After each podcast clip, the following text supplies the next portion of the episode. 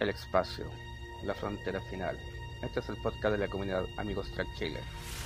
Su misión, explorar nuevas formas de llegar a la comunidad, nuevos amigos y antiguos fans, para ir con valor donde nunca nadie ha ido antes. Bueno, chicos, aquí estamos otra vez reunidos en nuestro podcast de Amigos Track Chile. Yo estoy en, este momento en otra base estelar, eh, un poco más, más al sur de Santiago. No podemos iniciar de nuevo. Eh, pero no, ya no. Pero, pero digamos, hacer un programa especial, ¿ya? Vamos a salir un poco de lo que es la línea de, de los capitanes que estamos siguiendo. Y vamos a hablar en este momento de la ciencia y tecnología de Star Trek. ¿Cómo estás, Marcelo? ¿Cómo estás, Francisco? Y nuestro gran profe, Robbie, ¿cómo estás? Hola, muchas gracias por la invitación. Feliz de vuelta transportarme acá a las coordenadas que me indicaron. Ok. Bueno, yo, eh, yo aquí encerrado en cuarentena, en cuarentena, digamos, porque me acabo, o sea, bueno, no me acabo. Hasta el martes estoy encerrado en cuarentena porque soy portador del COVID. Así que cuidado, digamos, si hablo muy fuerte los voy a contagiar a todos ustedes. Déjame, déjame descargar el filtro. Espérate. Que el virus se ah. transmite por cámara, entonces déjame apagar la cámara. Vamos a colocar el antivirus aquí para que no pase. Francisco, ¿cómo estás? Yo, bastante bien aquí. Eh, esta semana ha sido Ahí despertó. Para mí, relajada. Esta semana trabajé poquito. Para los que son yo trabajo.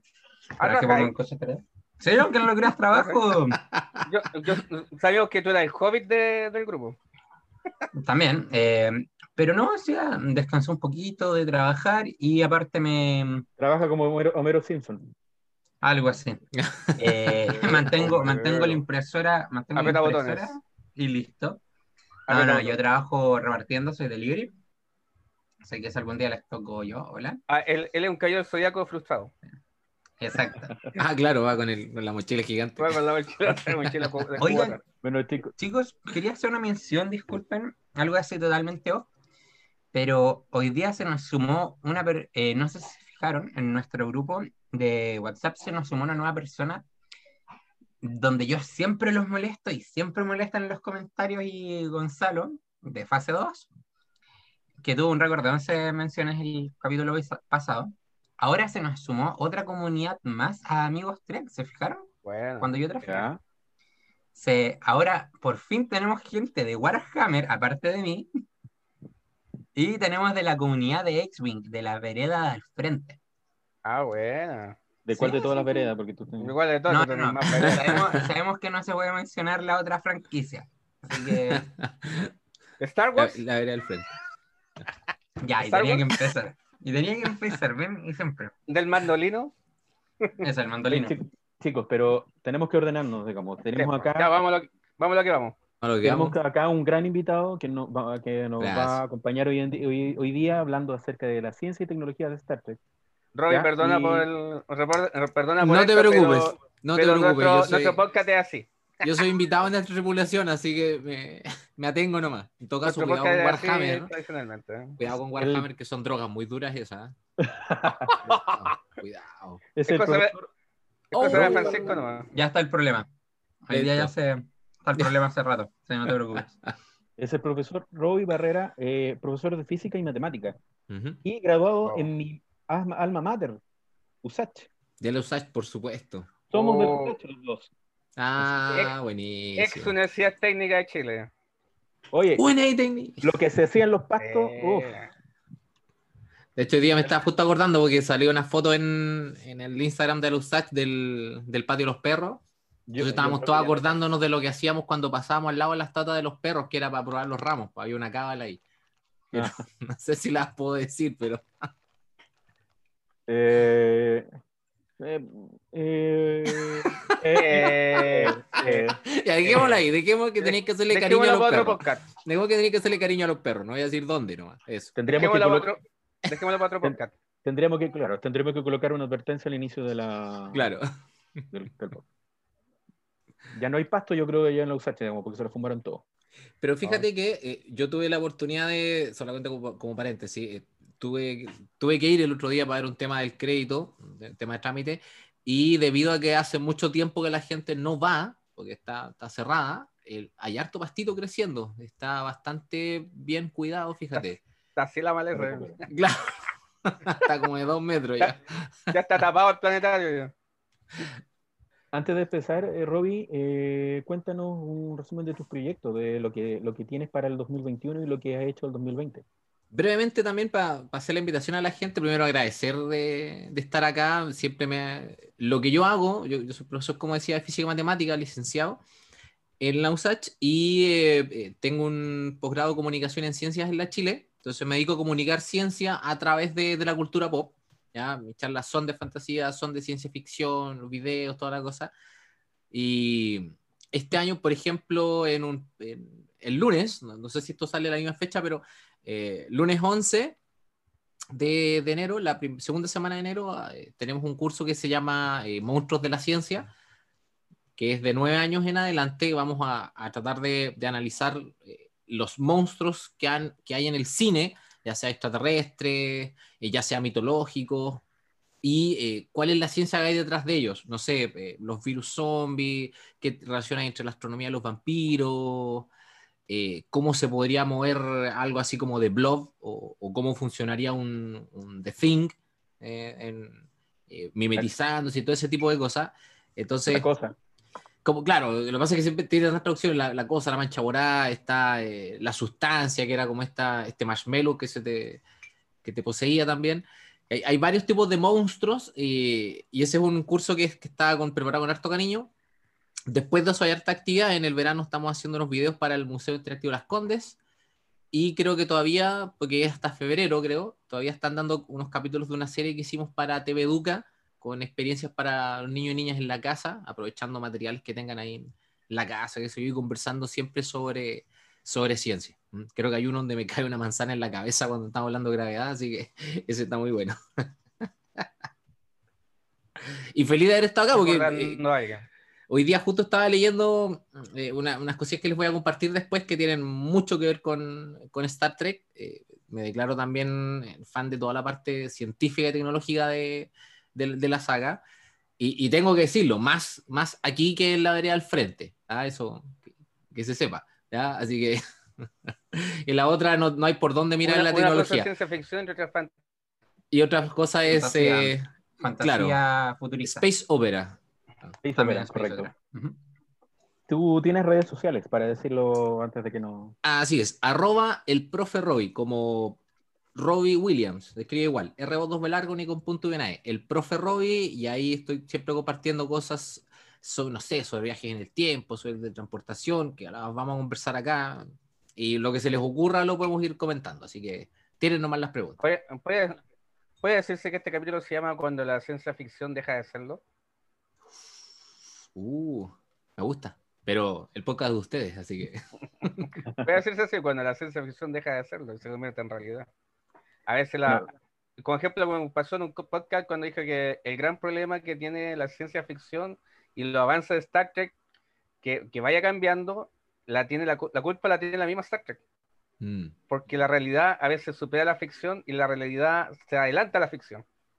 Ya en algún momento, ¿cómo, ¿cómo haces? Porque imagino, no sé, pues ahora en, Discovery avanzaron 900 años en el futuro, entonces para ellos mismos tienen que hacerse un futuro dentro de lo que para nosotros ya es un futuro, entonces, como, ah, perdón, el capitán está hablando, parece. Me... Sí, está mandando mensaje. tranquilo, tranquilo, no te preocupes. Sí, es parte del... Entonces, tienen como que poner la vara cada vez más alto y eso a mí me llama, me llama mucho la atención. Sí. Eh, bueno, esta es una serie que, bueno, como tú ya sabes, ya lleva más de 50 años, ¿ya? Distintas historias de, de ciencia ficción han habido de como en la serie, pero una de las cosas más clásicas y más características que podemos empezar a hablar acerca de la teletransportación. Qué maravilla de tema. ¿A quién le gustaría teletransportarse? Eh, a mí me gustaría. A mí me gustaría teletransportarme. no, yo, no. Existe existen distintos dilemas eh, desde éticos, digamos, por ejemplo, algunos dicen, digamos, que si, si se llegase a teletransportar, realmente el que se teletransporta eres tú. O, es una copia exacta de ti, claro. Exacta de ti. ¿Te están matando o no te están matando? Hoy en día, ¿qué se puede decir acerca de la teletransportación? ¿Y cuáles son los avances acerca de eso? Dentro de todo, yo, solamente para primero hacer una, una pequeña idea de lo, de lo complejo que es, pongámonos, eh, imaginemos que eh, la teletransportación es un proceso sencillo de, como en la mosca, escanearte, desarmarte, armarte al otro lado, listo. Tenemos la película La Mosca, sí. Como lo más místico, así, de fly, pum, pum, pum. Imaginemos que cada partícula del cuerpo es un bit, 0 y un 1, nada más, como, pasa, como para codificarlo en binario. ¿ya? Yo sé que no es así, pero es como para simplificarlo. ¿ya? Si tú tomaras cada partícula del cuerpo y la convirtieras en un bit, la cantidad de información digital que tendrías son más de, el otro día saqué el, tenía el cálculo yo, son más de 500 discos de 500 gigas de información. O sea, no sé si se acuerdan esta foto cuando estaban llevando en maletas la información para, para el modelo de la fotografía del agujero negro del 2019. Sería como 25 terabytes más o menos por ahí. Es una cuestión impresionante de información y eso es solo pensando que cada partícula es un bit. Entonces ahí ya decimos chanfle, o sea, lo digital no es. Entonces tiene que ser, eh, tenemos que pasar a otro tipo de computación, que es computación cuántica. Donde un bit puede manejar más de un, más de un 0 y un 1, sino que una serie de estados. ¿ya?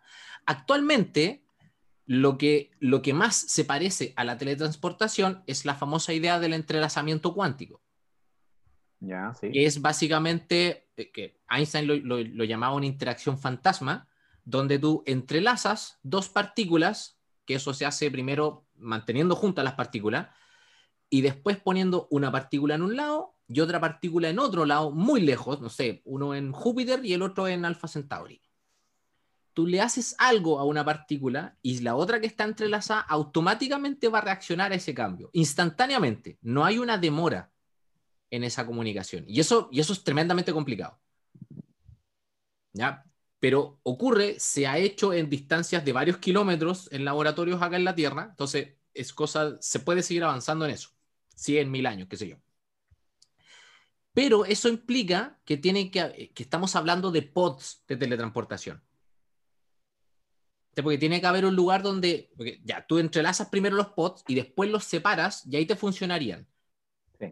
El problema que te plantea Star Trek es que tú puedes armar y desarmar en cualquier punto sin necesidad de un pod.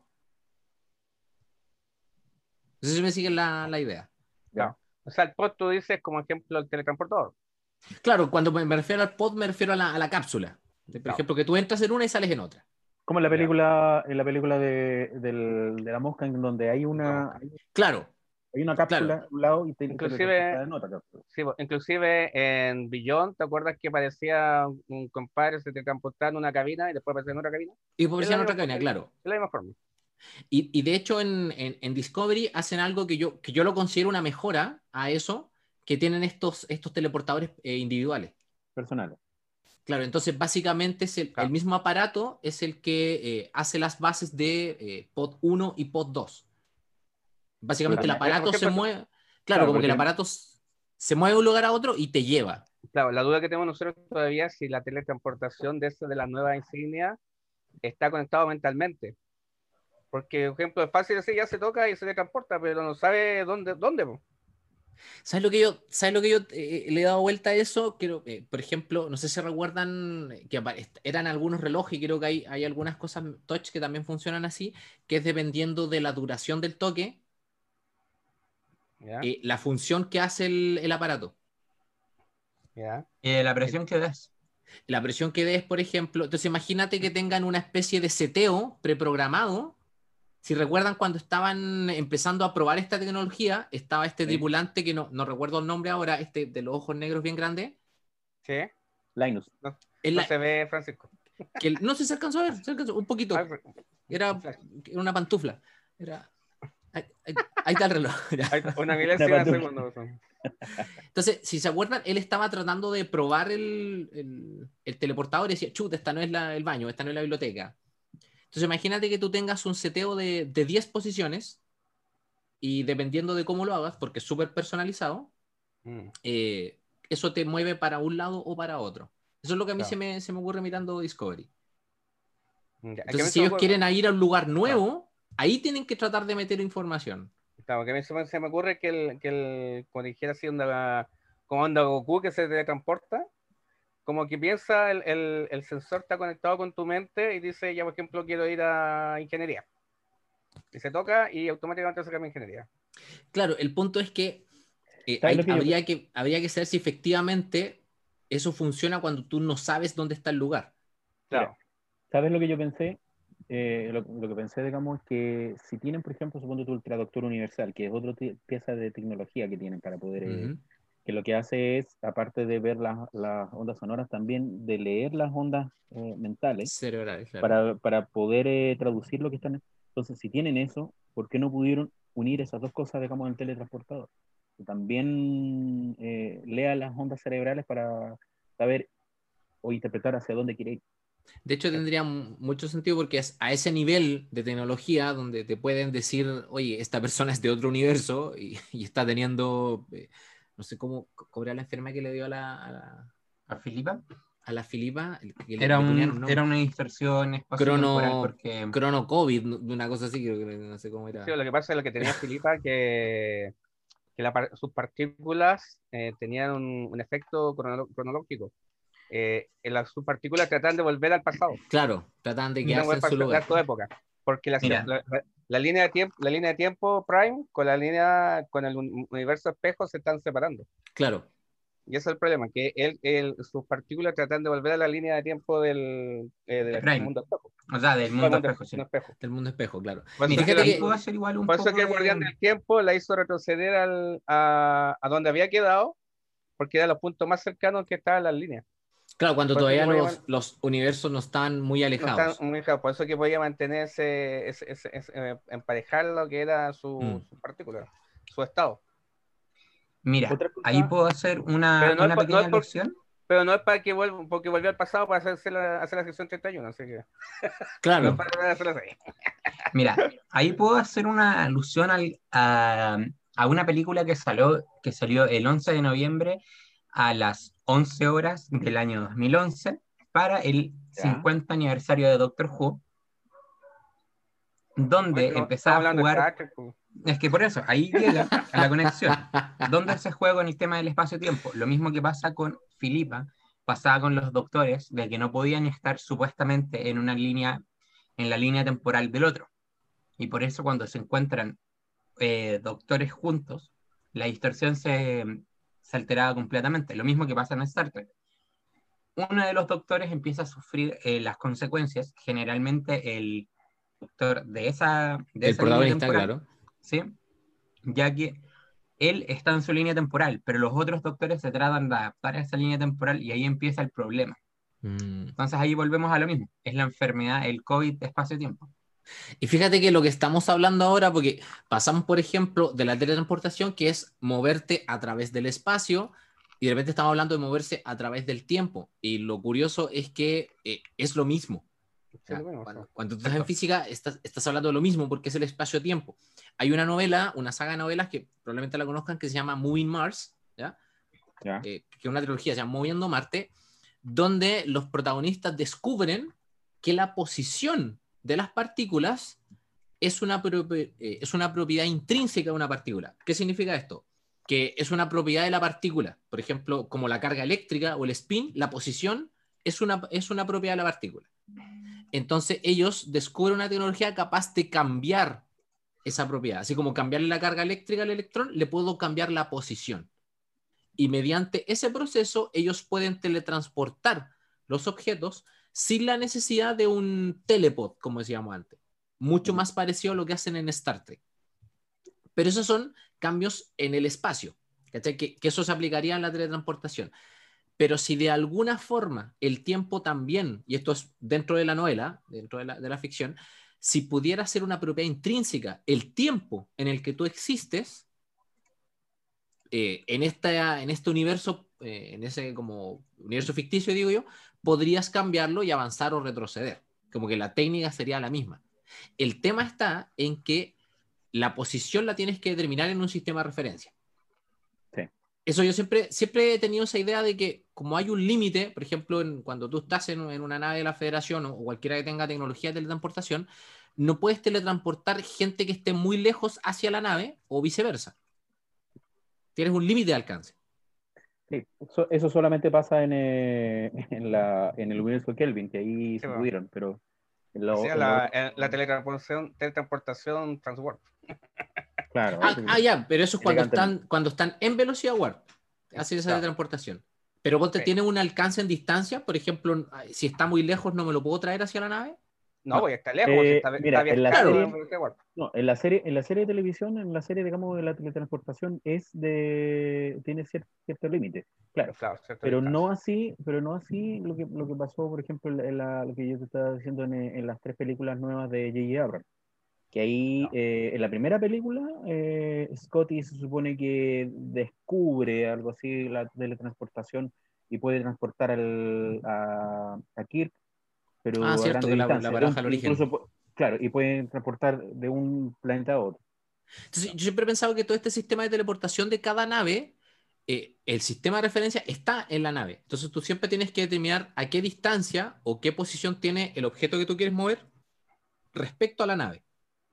¿Ya? Y eso es universal. O sea, ese sistema de referencia no te va a cambiar porque la nave es el origen de ese sistema. Pero en cuanto al tiempo, el tiempo tiene una complicación fundamental que no tiene una única forma de fluir. Eh, por ejemplo, eh, eh, no sé, pues ahora nosotros sentimos que estamos hablando en el ahora, en el presente, pero todos nos estamos viendo centésimas de segundo en el pasado. Claro. No es, no es instantáneo. por ejemplo, si yo pregunto qué está pasando ahora en, no sé, en, en, China, ¿ya? Bueno, independientemente que sepamos qué está pasando, hay un retraso en el ahora mío y el ahora de ellos. Y si yo pregunto qué está pasando ahora en la Luna, hay un sistema de referencia distinto porque el tiempo fluye distinto, porque el, lo que pase allá se va a demorar en llegar hasta acá y viceversa.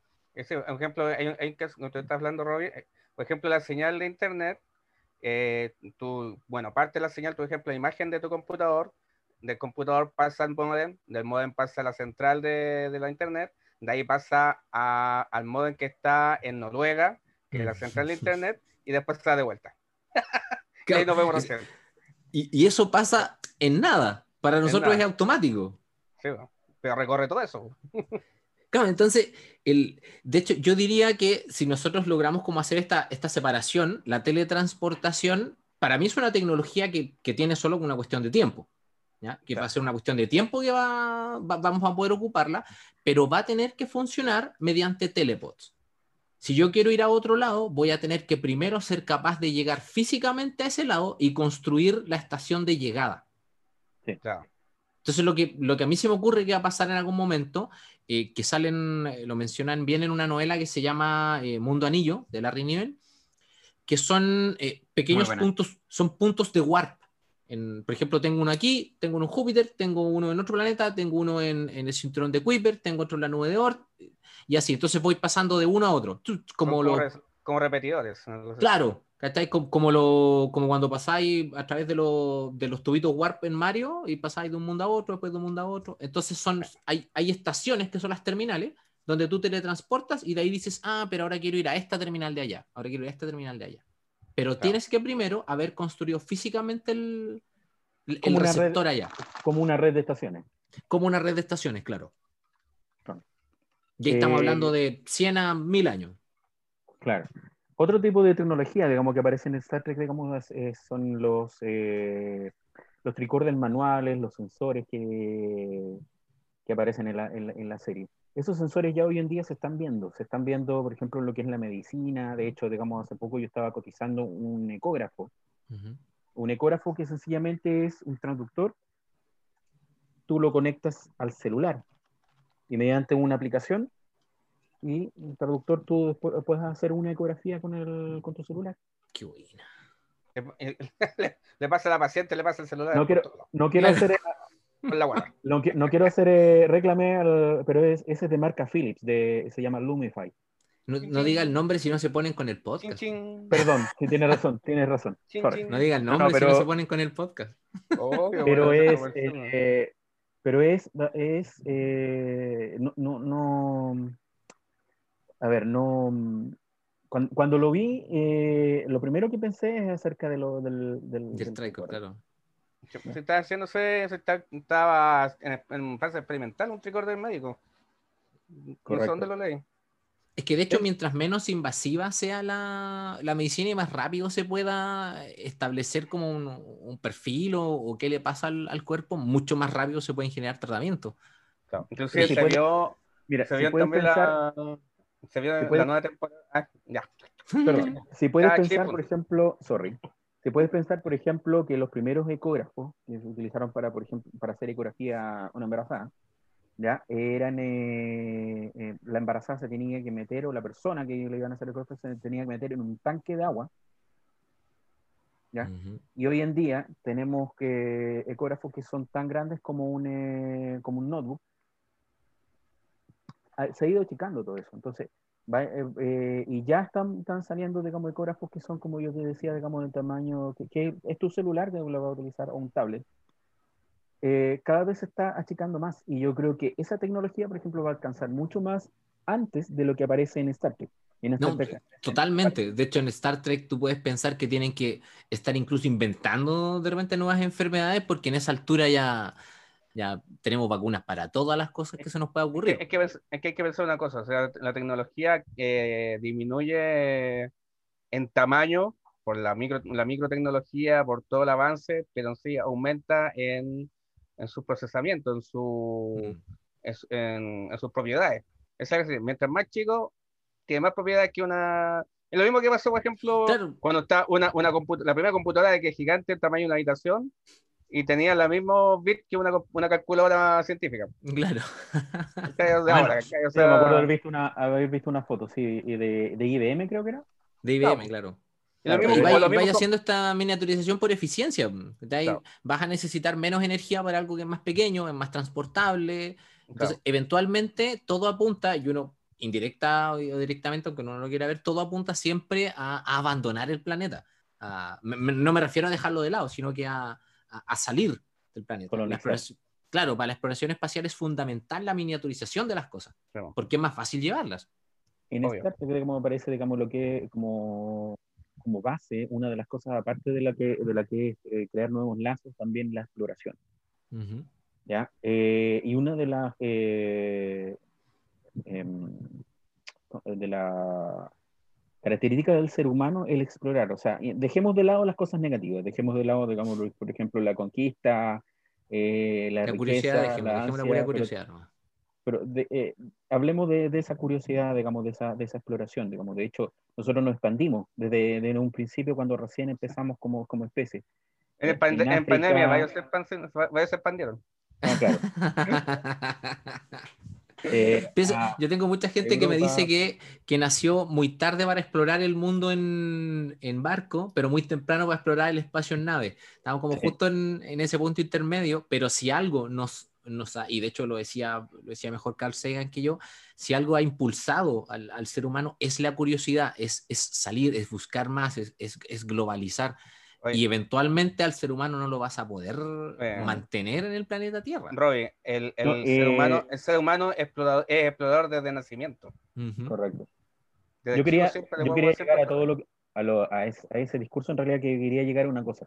Una de las cosas que, no, que en este instante nos está dando aquí a esta tierra y no seguir explorando más adelante es eh, el motor, los motores, el, medio que, tenemos nosotros de poder viajar, las grandes distancias que son eh, hacia la estrella.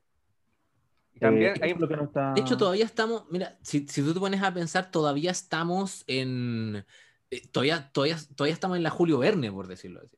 O sea, todavía estamos generando explosiones para vencer la gravedad. La diferencia es que ahora eh, el, aparato que produce las explosiones regresa.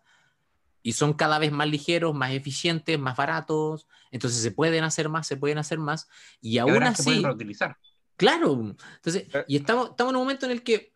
Ah, mira, imagínate, no pensemos ni siquiera en la pandemia, un poquito, un poquito más atrás. Estamos, con suerte hemos puesto seres humanos en el, en el cuerpo celeste más cercano que tenemos, que es la Luna, y aún así no podemos detener esa necesidad. O sea, estamos mandando cada vez cosas al espacio, cada vez más, cada vez más. En cualquier momento, eh, ahora en febrero llegan tres misiones a Marte, que son, que una sola es de la NASA.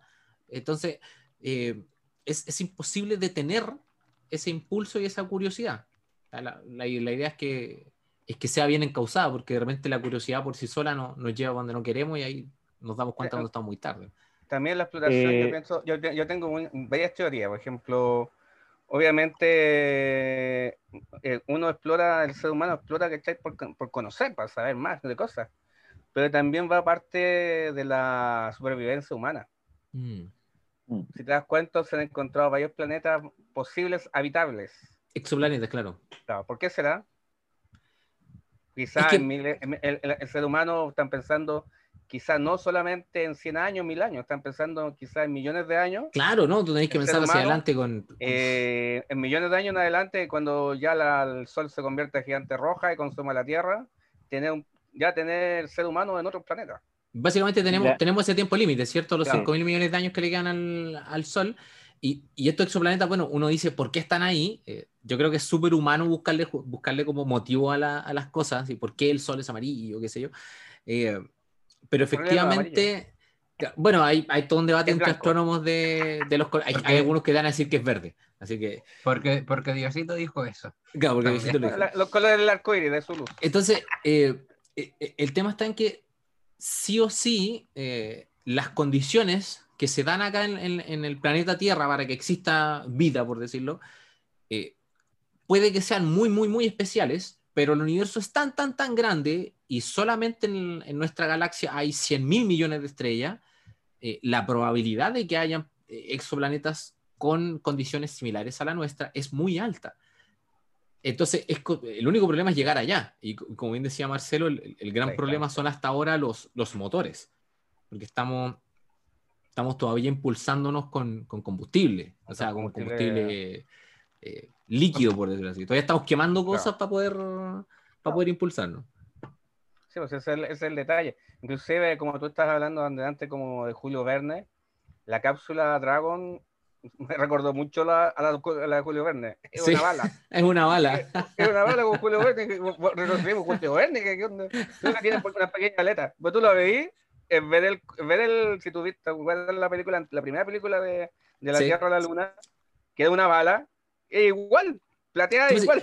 Si, piensas tú que, que la, en, la novela original es, es un club de tiro que pone unas, a unos unos gentleman en una bala, la bala se dispara y sale por el impulso hasta la luna. Entonces, ahí, por ejemplo, pasamos de solo un impulso inicial a un impulso constante. Está claro. algo que, que, fuimos aprendiendo. Oh, me, recordé del gran doctor Emmett Brown. Citando, claro, de, que, cuando, qué honor cita, que te Cita la Tierra y la Luna. Cuando está hablando con Clara. Sí, chicos, estoy recién volviendo. que Adivinen de dónde me llamaron. ¿De dónde? De la, de la clínica. No, Sí, exacto, me están haciendo el... O sea, primera vez que me llaman tan tarde, pero era para preguntarme cómo me sentía, si la familia estaba bien, cuál era el síntoma, etc. Bueno, te dicen, que no puedes eh, grabar podcast. Está, prohibido, está, prohibido, no puedes grabar podcast. Está prohibido. Contagia a todos por el podcast. Sí. ¿Cuál es el tema que estaban hablando, perdón? Estamos todavía en el tema de los motores, porque estábamos conversando que, que, esto que, que, habías dejado tú, que estamos eh, aprendiendo, digámoslo, a salir del, del planeta, Correcto. Y yo no sé en cuántos, en cuántos episodios eh, sale esto, pero lo cito lo primero que se viene a la mente, que es este, el, universo Abrams, ¿ya? Donde mencionan que muchas de las naves de la Federación no están hechas para despegar desde una superficie de un planeta, sino que están hechas para despegar desde una estación espacial. Sí, están armadas afuera. En el universo eh, el único de donde parece que cuando estaban armando la Enterprise lo estaban armando en el planeta. Y, eh, y, aparte, digamos, tenemos en la segunda película el despegue de la, de la, de la nave, aparte del planeta, de, debajo del, del, agua, del mar. Claro. Entonces ahí, ahí uno se pone a, darle vuelta como el tipo de tecnología, porque por ejemplo nosotros tenemos naves que salen del, superan la, la gravedad suficiente para, para entrar en órbita, ¿ya?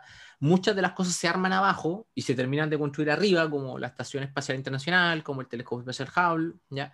Yo siento que muchas de las naves de la, de la Federación, no voy a hablar de, de, otro tipo de naves porque los Klingons nunca me han soltado un plano. ¿ya? eh,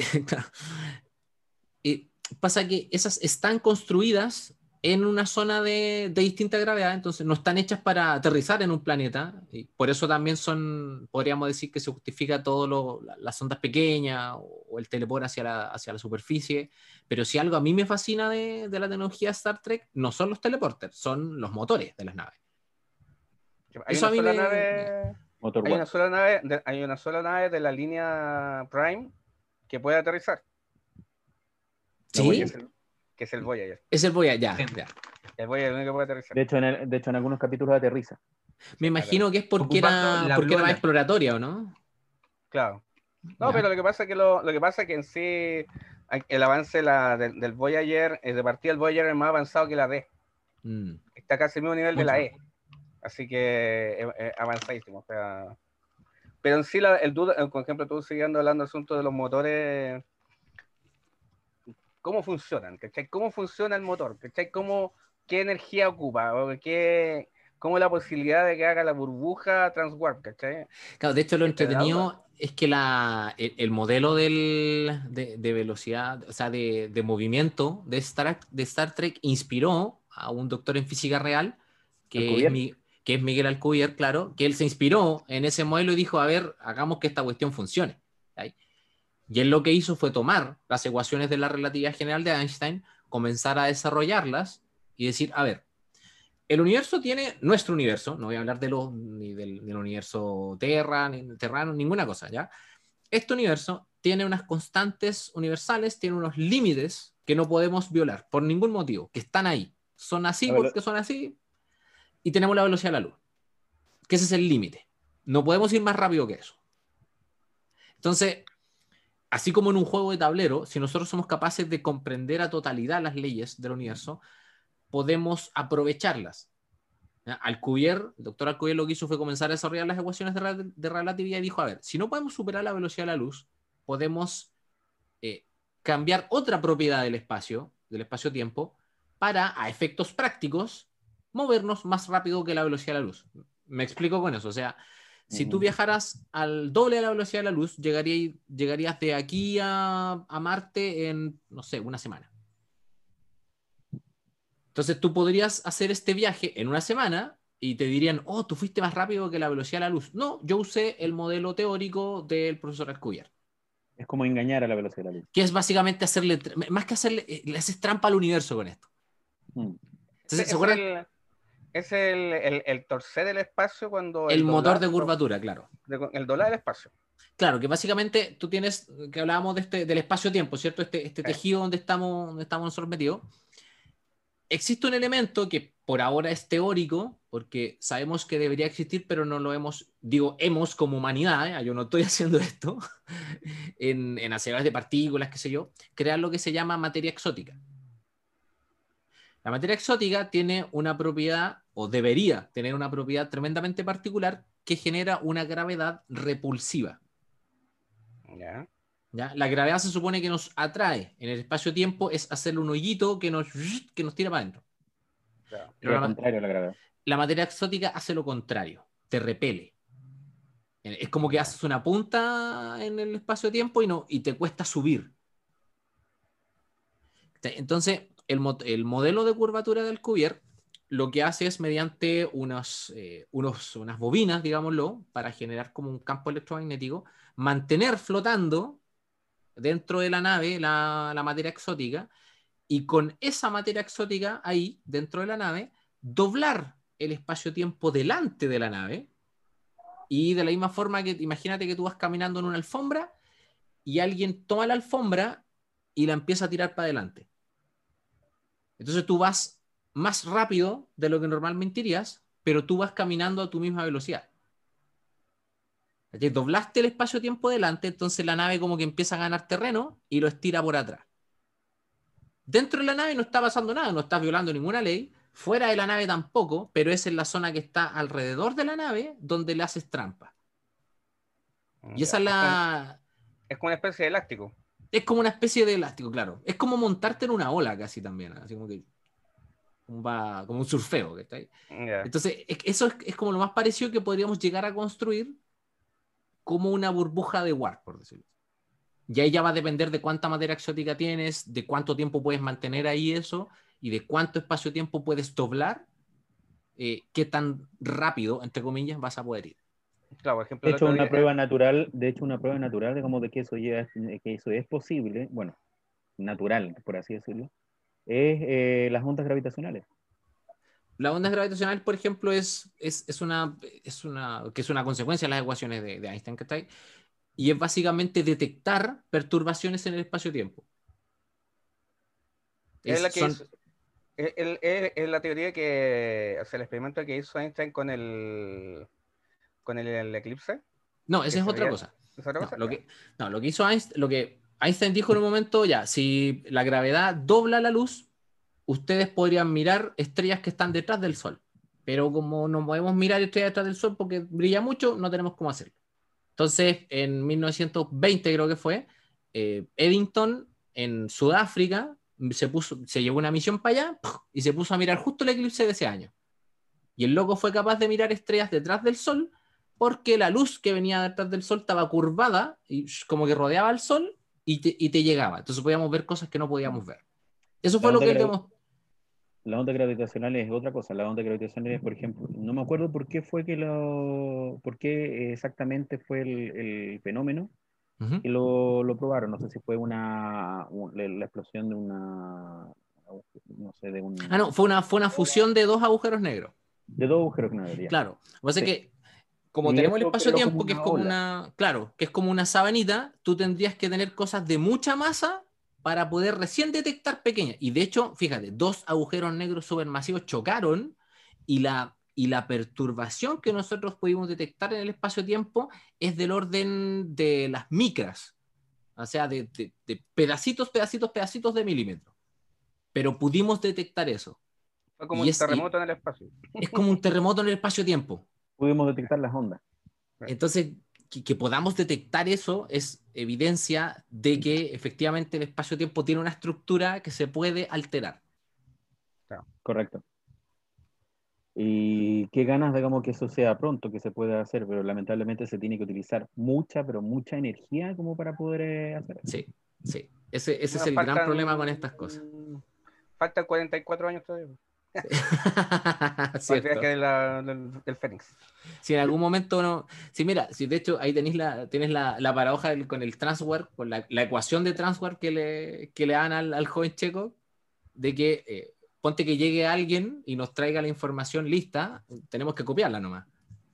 Entonces, listo, avanza mágicamente en tecnología, pero a quién se le ocurrió no tenemos idea. Es como, ¿sabes que me acordé cuando, cuando vi en la película 4? Cuando le dan la, le dan la fórmula del, del aluminio transparente. Claro, oye, pero a, lo mejor, a lo mejor a él se le ocurrió, dicen. Sí, porque a él se le ocurrió.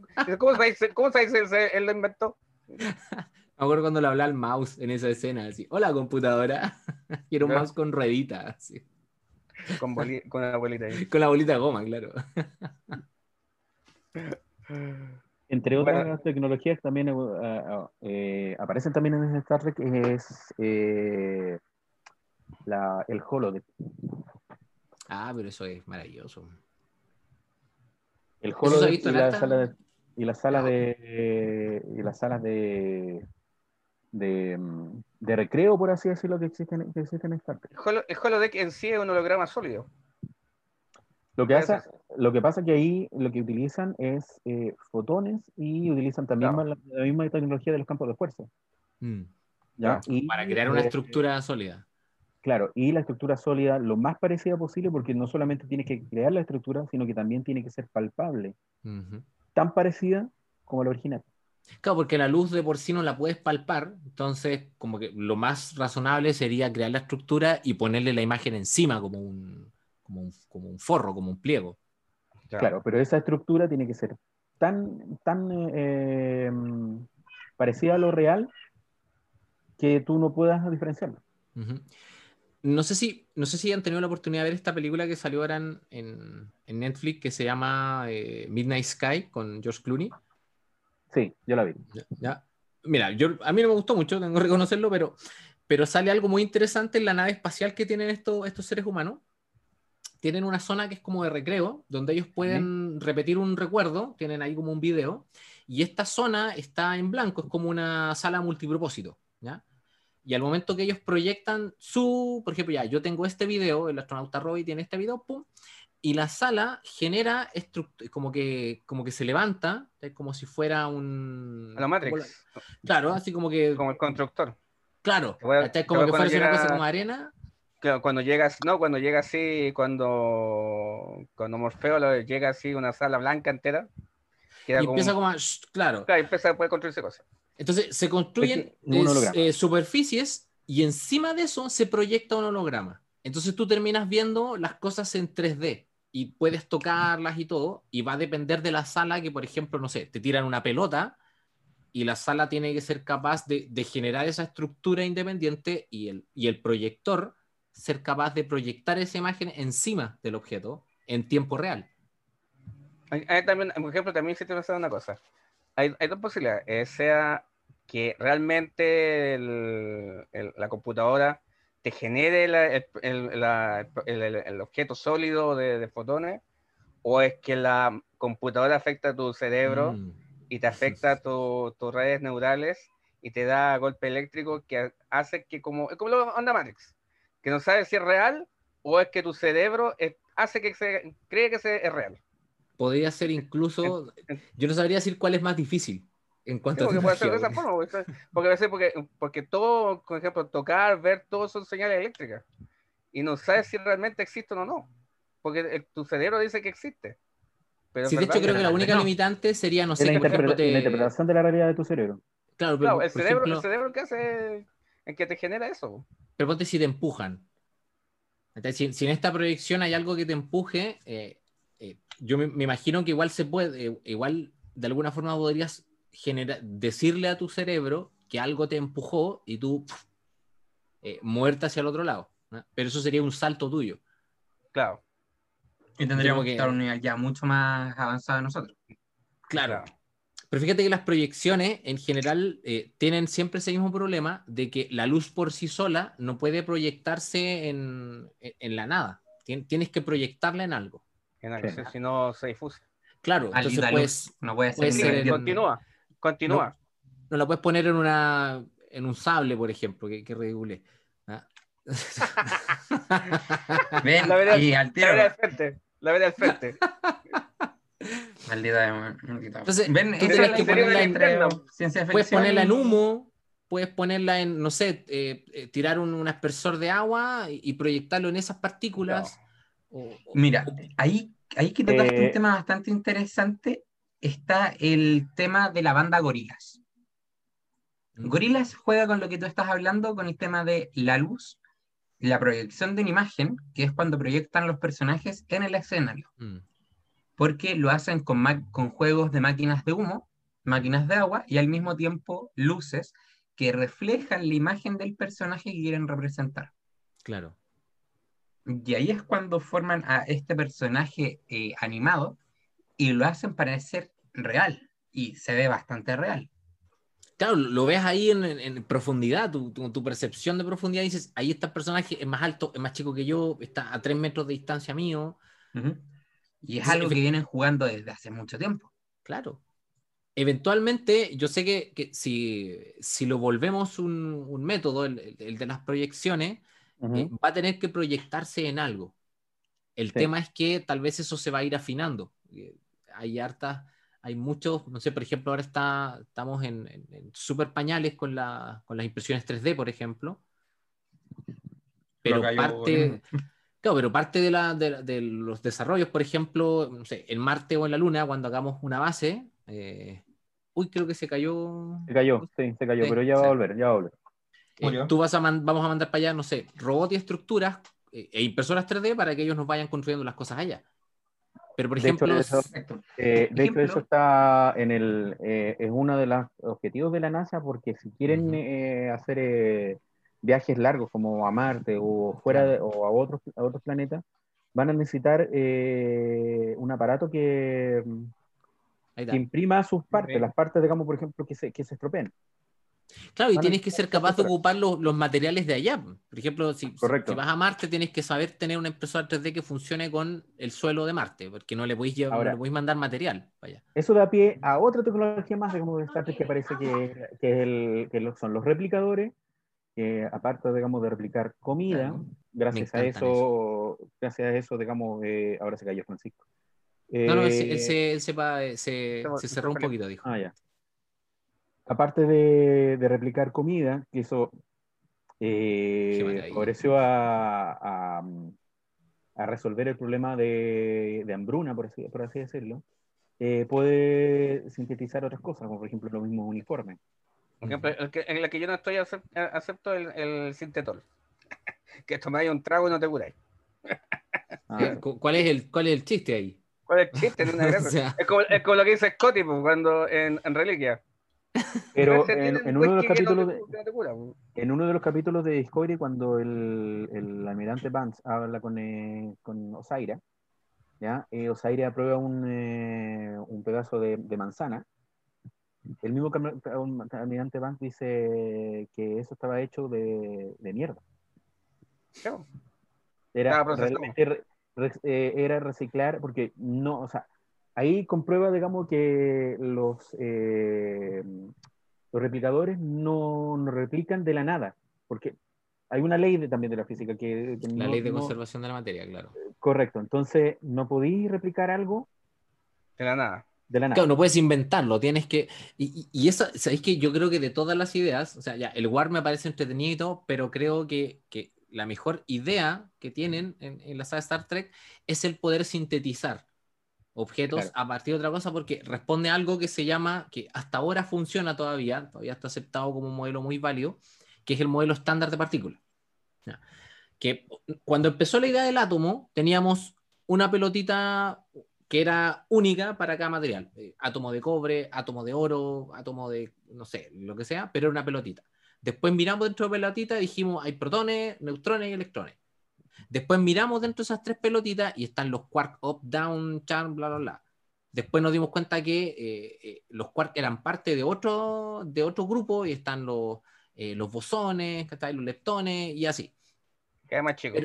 claro, cada vez más chico. Entonces, el modelo estándar es una, es una especie de, de menú donde tienes todas las partículas y es cosa de que vayamos entendiendo cómo se organizan para formar los distintos elementos. Entonces lo que encuentro fascinante de esta cuestión es que toma cualquier, tú puedes tomar un montón de átomos, que es básicamente tomar aire, o, ya caca, ya que estamos, ya que estamos mencionándolo, lo que ocupan, lo, que desechan los tripulantes, esos son átomos. Entonces los deshace la máquina y los rearma de nuevo. Listo. Independiente que tienen las bacterias, lo más probable es que hasta las bacterias. Es que ya no hay bacterias. No, pues que las bacterias son átomos. Entonces, llegaste a un nivel tan bajo que, que, lo sucio ya no existe. O sea, no puedes tener un átomo sucio, ¿está Sí, mira, solamente como, como chiste, me acuerdo que, que eh, Gabriel León, que es un divulgador eh, chileno muy, muy, muy conocido, muy, muy bueno, de hecho, él contaba que una vez discutiendo con alguien sobre las vacunas, eh, la persona le preguntó si no le daba asco comer, introducirse genes de bacteria, como que era asqueroso porque eran partes de ADN de una bacteria y las bacterias son sucias estás en una escala tan baja que la suciedad no significa nada. Porque la mugre son átomos, la, la caca son átomos. Entonces los desarmas, los armas y ya no, no es como que tuviste que limpiarlos antes de comerlo. es, como, es como que desaparece eso, deja de tener sentido. Y, por eso, es genial. Es como una, transformación molecular. Exactamente. Es, es, que es en la escala más pequeña. Si la escala más pequeña son los, eh, el modelo estándar, la máquina te toma el objeto y ahí también hay que, y ahí también tiene que resolver otro problema que también lo tiene la, máquina de teleportación, que es resolver el principio de incertidumbre. Porque para poder escanear completamente un objeto tienes que saber dónde están sus partículas y cuáles son todas las propiedades de las partículas. Y no puedes pues encontrarlas todas. Por ejemplo, en el. Bueno, eh, existe algo, existe un, regulador que se llama regulador de Heisenberg. El, compensador de Heisenberg, sí. El compensador, claro el, el, guionista lo que hizo fue, bueno, lo resolvamos, lo resolvemos colocando un, eh, un compensador. Yo creo genial que hayan hecho eso porque imagínate la cantidad de cartas que tienen que haber llegado eh, a, no sé si le habían llegado a Roddenberry o no en ese momento, o si alguien más la recibía, ¿cachai? Y, y le reclamaron físicos, así, eh, gente de ingeniería que dijeron, oye, no pueden romper principio de incertidumbre. Ah, bueno, compensador de Heisenberg, listo, puf, solucionaste todo. ¿Qué pasa, por ejemplo, en el teletransportador? Eh, el, chiste del. Perdona, perdona. El, el chiste de, lo que pasa. Cualquier cosa que pase que sea extraño, no, un hechicero lo hizo. claro. Lo que pasa en el, teletransportador, lo que pasa es que cada teletransportador tiene el ADN de cada tripulante. Por eso, por eso es que tiene la posibilidad de, de desarmarlo, voy a decirte, de y armarlo de nuevo. Y armarlo de nuevo. Eso, eso no lo habíamos dejado. Es, es lo que pasa, por ejemplo, lo que pasa en unos capítulos de, de TNG y no me acuerdo en otra serie, de parece que en. Que, que hay uno que, lo, como que lo replican mucho tiempo después, ¿o no? Como que queda atrapado. No, ese, ese, ese, ese, ese es Scotty. que queda 75 años en el teletransportador dando vueltas. No, porque le parece que hay, una, hay unos capítulos en que uno, una persona, un científico, tenía una enfermedad genética. Y la, doctora, la doctora Pulansky estaba, la, la enfermedad cuando, cuando se envejecía, ¿te acuerdas? ¿Te acuerdas, Marcelo? Sí, sí. Cuando envejecía. Y el arreglo que hicieron para que pasanarla, porque no tenía mejora, era teletransportarla y regenerarla con su ADN que estaba programado en el, en el, en el teletransportador y así pudieron salvarla.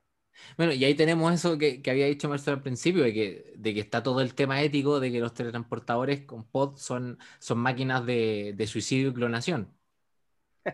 Eh, por eso, por eso el, que sale, el que sale después es una fotocopia tuya. El, el tema, eh, yo siempre respondo con esto mismo. Eh, ¿Se acuerdan de Blade Runner, cierto? Sí. en Blade Runner te plantean que si tienes algo si tienes un ser que se ve como humano, que come como humano, que piensa como humano, que se mueve como humano y hace todo como humano, ¿cuál es la diferencia con, con un humano? Entonces, básicamente tú tienes, tú tienes esta segunda persona que tiene todos los recuerdos del, de antes y a efectos prácticos de la gente que está afuera es la misma persona. Puede que no lo sea, pero a efectos eh, como externos es irrelevante. O sea, yo, por, ejemplo, eh, que el problema de las otras mentes que se llaman inteligencia artificial. Por ejemplo, ninguno de ustedes dos puede asegurar que los otros dos que estamos conversando en este momento somos seres humanos. No tenemos cómo saber lo que está pasando en la cabeza del otro. Claro, tengo que irme. Deben morir. Por eso, oye, por eso no me afectó el COVID.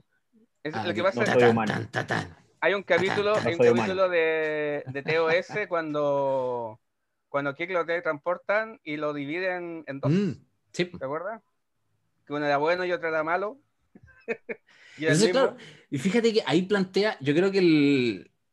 Yo siento que si se muere o no se muere, creo que es irrelevante porque como que nadie lo echa de menos, porque termina saliendo igual, pero creo que el gran problema es, es que abre otro debate, que este, se los dejo ahí porque yo creo que estaríamos haciendo otra hora completa, que tiene que ver con el tema del, del alma mira, yo que soy científico, estoy planteando el tema, ojo, de que eh, si efectivamente eh, un ser vivo, específicamente el ser humano en este caso, porque somos los que más conocemos, es solamente la suma de sus partes o si es algo más.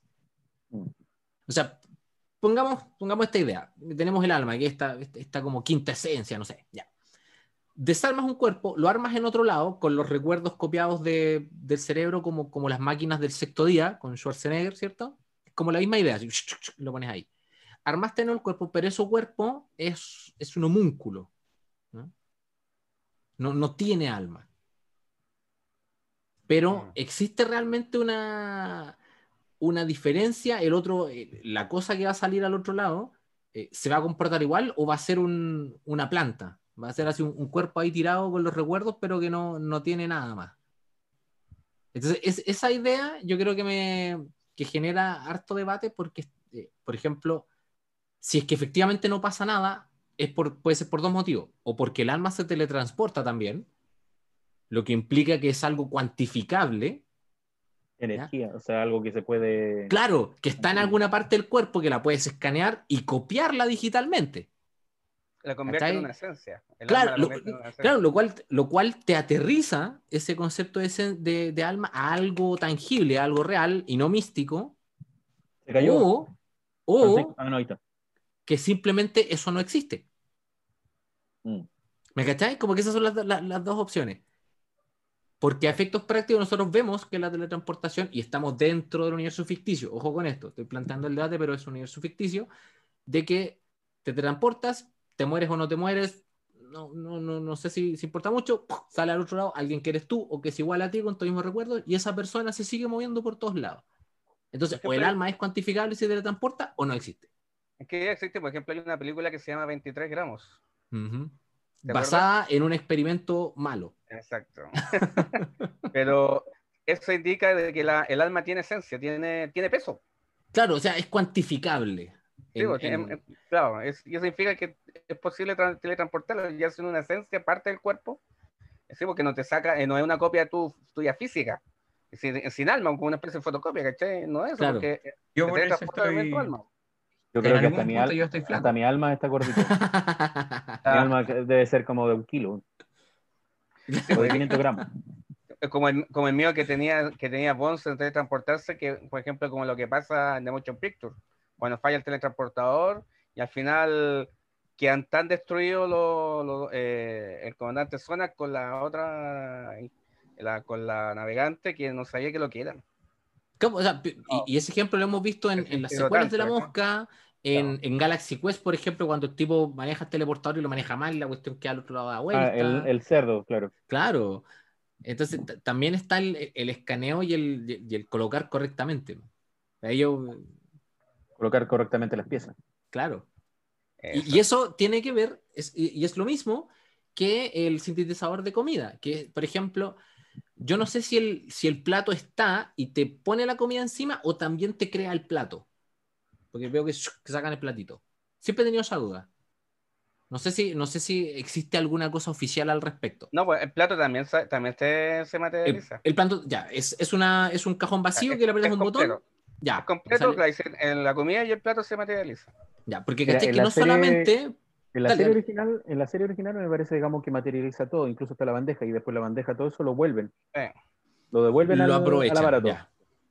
O sea, ni siquiera que es la comida. Es que, no tienes que lavar la losa en, en, una nave de la Federación porque desarmas los átomos y lo armas de nuevo y, y, lo que era mugre lo aprovechas para construir el siguiente plato. Y, y no hay ninguna asquerosidad en eso. Es muy parecido, por ejemplo, por ejemplo, cuando estamos haciendo ahora con Francisco, que los dos tenemos impresora 3D, descargar un archivo de una página, en esa página ese archivo lo transporta a una tarjeta SD, que es información, la colocas en la información en la impresora y la impresora te lo hace. Y te lo hace en, en, algo tangible. Básicamente eso. Y fíjate que además, imagínate, además que, que te equivoques en la plantilla. Pero si hay una, hay, una impresora 3D de comida, ya hay. Sí. De hecho, hay filamento. Hay filamento, ponte tú. Hay un filamento que es de carbono y hay un filamento que es con cobre. Claramente es mucho más caro. Pero mm. también está el filamento comestible, como se puede decir. Y yo básicamente podría comprar ese filamento comestible y ocuparlo en mi impresora. Y, y comerte las figuras de Warhammer ni comerme las figuras de Warhammer. Se murió esta para adentro. Sería un ogro el, el, que comería a los soldados. Claro, así como el que, ah, me lo mataste. Exacto. Comiendo ajedrez, me voy a comer peón. Ya, lo comí. Pero fíjate que yo, yo, creo porque tan bueno, también tenemos la idea de, de, imprimir órganos, ¿cierto? Que es con, con cosas que, con, con, materiales que se pueden ajustar al cuerpo. Pero el tema de la comida no solamente es construir el plato y construir correctamente, porque tienes que poner el aliño, tienes que poner la carne, el arroz, qué sé yo. El plato viene con cierta temperatura. Sí. Y eso es lo que a mí me parece más fascinante de esa máquina, porque no solamente te arma un objeto a partir del armado de, de, los átomos, sino que es capaz de subir una escala y hacer vibrar las moléculas específicamente para que el plato salga a cierta temperatura. Y me pasa con el té, cuando la... Por ejemplo, si quieres, por ejemplo, leche, con chocolate, eh, tienes recetas incluso. Puedes, puedes sacar helado de esas máquinas. Imagínate. Por helado, la, por ejemplo, la, la Genway saca su café, que Picard saca su té. Claro. un trago, un trago te, te hacía el vaso de vidrio también, todo completo. Entonces la máquina sería capaz hasta de eh, replicar eh, la diferencia entre un café procesado a mano y un café eh, creado industrial. Ojo, y te, o sea, te, te, materializa el pocillo junto con lo que tiene adentro, pero no te mezcla todo eso. No, no. Porque también podría equivocarse y mezclar, mezclar el plato con el alimento. Claro, exacto. Claro, o sea, a ese nivel de precisión. Va a ser incomible. Igual, pensemos, pensemos en lo que nos dice prácticamente el penúltimo capítulo de dónde demonios viene la comida del replicador. Ya lo dije. Por eso. Sí, que, es lo que decía yo que... Viene de tu caca, weón. que eso era lo que decía yo, Francisco, que si tú, si tú eres capaz de tomar eh, a nivel subatómico todas las partículas de la caca, desarmarlo ya no, ya no estás hablando de suciedad, ya los microorganismos, los microbios ya no existen a esa altura. Desarmaste todo, lo que de nuevo. Que me, que me acordé? Me acordé del abono. Ah. Del mm. abono que la planta te hace eso. Si tú abonas, por ejemplo, una planta, una planta que te produce un producto comestible, la abonas, la, la planta te absorbe todos los materiales de la, de la caca y te la convierte en la planta, en planta comestible. Bueno, no todos, pero absorbe los nutrientes que le sirven. Claro, claro. pero efectivamente está convirtiendo. Pero básicamente es lo mismo. está convirtiendo desecho en comida. Exacto. Convierte la caca en comida. Oye, pero esta la, no sé si es la primera vez que en Star Trek se nombra que en realidad el replicador no es. Vuelvo a repetir lo mismo que dije antes. El replicador no utiliza, o sea, no te saca algo de la nada, sino que utiliza una cosa y la transforma en otra. La recicla. Y, de hecho, yo me imagino que... Y lo mismo debe pasar, por ejemplo, también con el agua, por ejemplo. Claro, yo me imagino que cada vez que ellos tienen la oportunidad de, llegar a una estación o llegar a, un satélite, a lo que sea, ellos me imagino que cargan, eh, no sé, basura o lo que sea que sobre, mira, queremos materia, porque al final lo que estás metiendo son átomos para poder desarmar, para que la computadora de alguna forma los desarme y los convierta en otra cosa. O la misma basura que ellos desechan. Se utiliza para hacer esas cosas. Lo que sí, lo que sí, y yo creo que por muy fascinante que sea esta máquina, tiene limitaciones que son súper claras. Que son básicamente porque la trama las requiere, ¿cierto? Que, eh, por ejemplo, esta máquina no puede crear eh, cristales de dilitio. Exacto. Que son este objeto ficticio que, podríamos decir que es la materialización de, esta materia exótica que yo les mencionaba. Los cristales de dilitio pueden ser la materia exótica convertida para algún proceso ficticio en cristal y eso es lo que ocupan ellos para los motores. Pero la máquina esta no es capaz de, eh, de construir probablemente átomos muy complejos. Probablemente llega hasta cierto punto y de hecho toda la comida, eh, si pensamos en una digestión humana, está eh, con una combinación súper básica de átomos, que son carbono, hidrógeno, oxígeno, algunos tienen fósforo, hierro. Yo tengo una teoría, ¿por qué no? Dale. Es muy, radioactivo. Es que lo que pasa es que después de. si, tú, si tú miras la tabla periódica, efectivamente, tienes toda la razón. Cuando llegas al hierro, después de eso los átomos son más pesados, eh, inestables y pueden ser hasta radioactivos.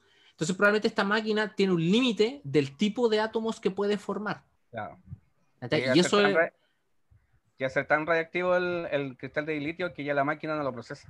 No, es que lo que pasa es que necesitarías probablemente demasiado material y demasiada presión y demasiada energía para construir un átomo tan complejo. Entonces se queda solamente Claro. O transformar la, misma radiación. O sea, quizá la máquina no te, no te ah, puede, cristal, puede formar la, la, forma de cristal, pero la radiación, la radiación no la va a hacer es que probablemente te va a hacer un cristal de sal, de cloruro de sodio. o un cuarzo, güey. Un cuarzo.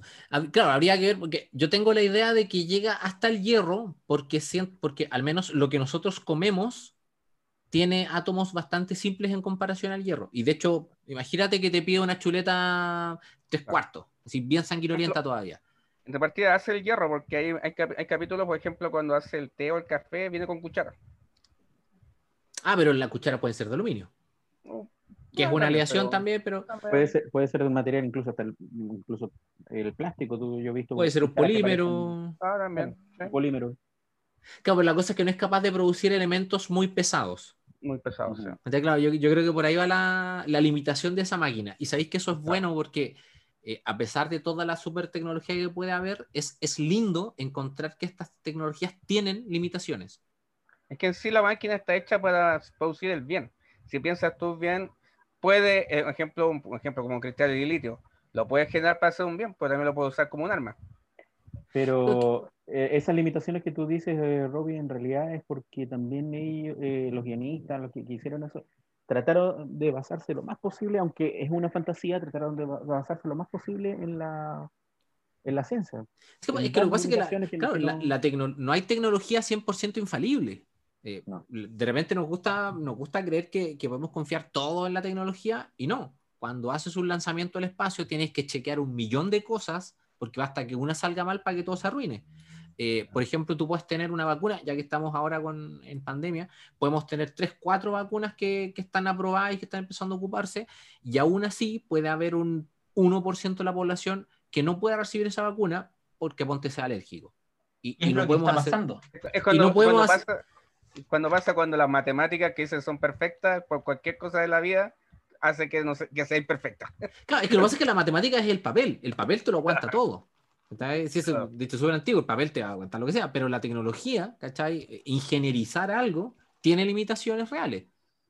Y, y aún así, aunque, aunque sea un 1%, tienes un 99% donde sí funciona, entonces sí puedes aplicarlo masivamente.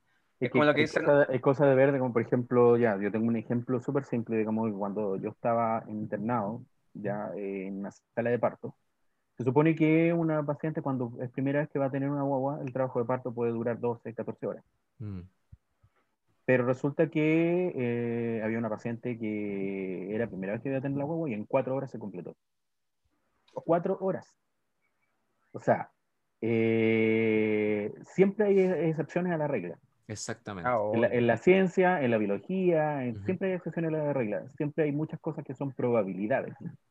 Claro, lo que pasa es que la, ciencia lo que busca es tratar de aumentar esas probabilidades lo máximo, que era lo que conversábamos antes. O sea, tú puedes ponerte una mascarilla, puedes ponerte los guantes, puedes darte las manos, siempre. Y aún así, puede que te dé. Es muy poco probable, pero te puede pasar igual. Es como un 0,01%. Y al final, una, de hecho, te que pensar que casi yo he estado un año, un año, o sea, eh, en lo que yo trabajo, eh, constantemente en contacto con personas eh, y siempre me he protegido y un año entero de como que no me he contagiado era por, sencillamente por el asunto de, las protecciones. Claro, entonces, pero, efectivamente igual puede correr el riesgo. Porque estás en un año sometiéndote a esa probabilidad, es como jugar varias veces el kino. O, qué Eventualmente, si juegas suficiente tiempo, te lo puedes ganar. Bueno, aquí no, no, no fue ganancia, fue, fue pérdida, pero. No, pero afortunadamente no me pasó nada a mí y a mi familia tampoco. Qué bueno, qué bueno. Entonces, por eso, por eso creo que es súper rico que represente la tecnología con limitaciones. Eh, hemos hablado, por ejemplo, que el, que el, el teleport tiene errores porque la tecnología tiene que tener errores creo que la tecnología más falsa es la tecnología que no tiene errores. Por ejemplo, hay, hay una cosa que me acuerdo que dijo la reina Borg cuando le dijo a Data. Él, no puede ser perfecto, porque está creado por un ser imperfecto. Al estar creado por un, ser perfecto, él es imperfecto. Le, transmite eso, claro. Ahí lo, lo, lo más claro. Por eso la pues, tecnología, nunca, la tecnología nunca va a ser perfecta. ¿Sabes por qué también la tecnología nunca es perfecta? Porque así no podría evolucionar. Exactamente. Y, siempre va, y siempre va a poder ser más, siempre va a poder ser más, siempre va a poder ser más. Siempre va a tratar de buscar la perfección. Y porque el ser humano siempre es curioso y cuando llega a un límite trata de buscar el otro, trata de buscar el otro y eventualmente el, ser humano va a ir encontrando cada vez más dificultades. Yo, yo lo veo así, mira, la física, eh, creo que lo leí en un libro esto, ¿ah? hago el disclaimer al tiro por si acaso dicen que, que estoy robando la idea, que la física es como un cuadro gigante es como que estás pintando el techo de la capilla Sixtina, ¿ya? Pero algunos están pintando por un lado, otros están pintando por otro lado, otros están pintando por el medio. No, no tenemos idea cuál es la imagen completa, pero sabemos que los pedacitos que hemos pintado están donde tienen que estar. Entonces, siempre vamos a encontrar un poquito más, siempre vamos a encontrar un poquito más. Yo, pienso mucho, ejemplo, a los científicos, por ejemplo, yo soy en mi caso, no soy científico, pero soy detallista.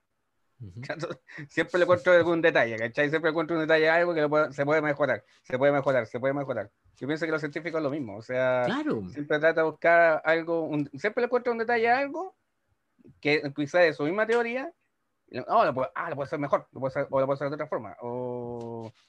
y tratar de buscar siempre llegar a un, punto que para ti sea perfecto y quede satisfecho. Trata de pensar cuánto, cuántos capítulos o películas de Star Trek no existirían si la tecnología no tuviera errores. Ah, obvio. Obvio. Y a veces de los grandes errores se crean, de, pequeños errores, se crean grandes cosas. cosa, de la, cosa la penicilina no. claro. La penicilina salió de un error.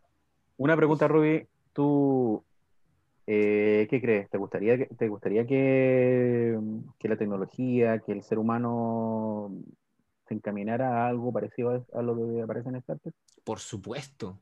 De hecho, si algo, a mí me gusta mucho eh, el tema del SETI, que es el Search for Extraterrestrial Intelligence, y está esta famosa paradoja de Fermi que dice que si hay tantas probabilidades de encontrar planetas, encontrar condiciones y todo, ¿por qué no hemos encontrado ninguna? Y una de las respuestas a esa, a esa entre comillas, paradoja, ahí me, está dando la razón el capitán, es la primera directriz.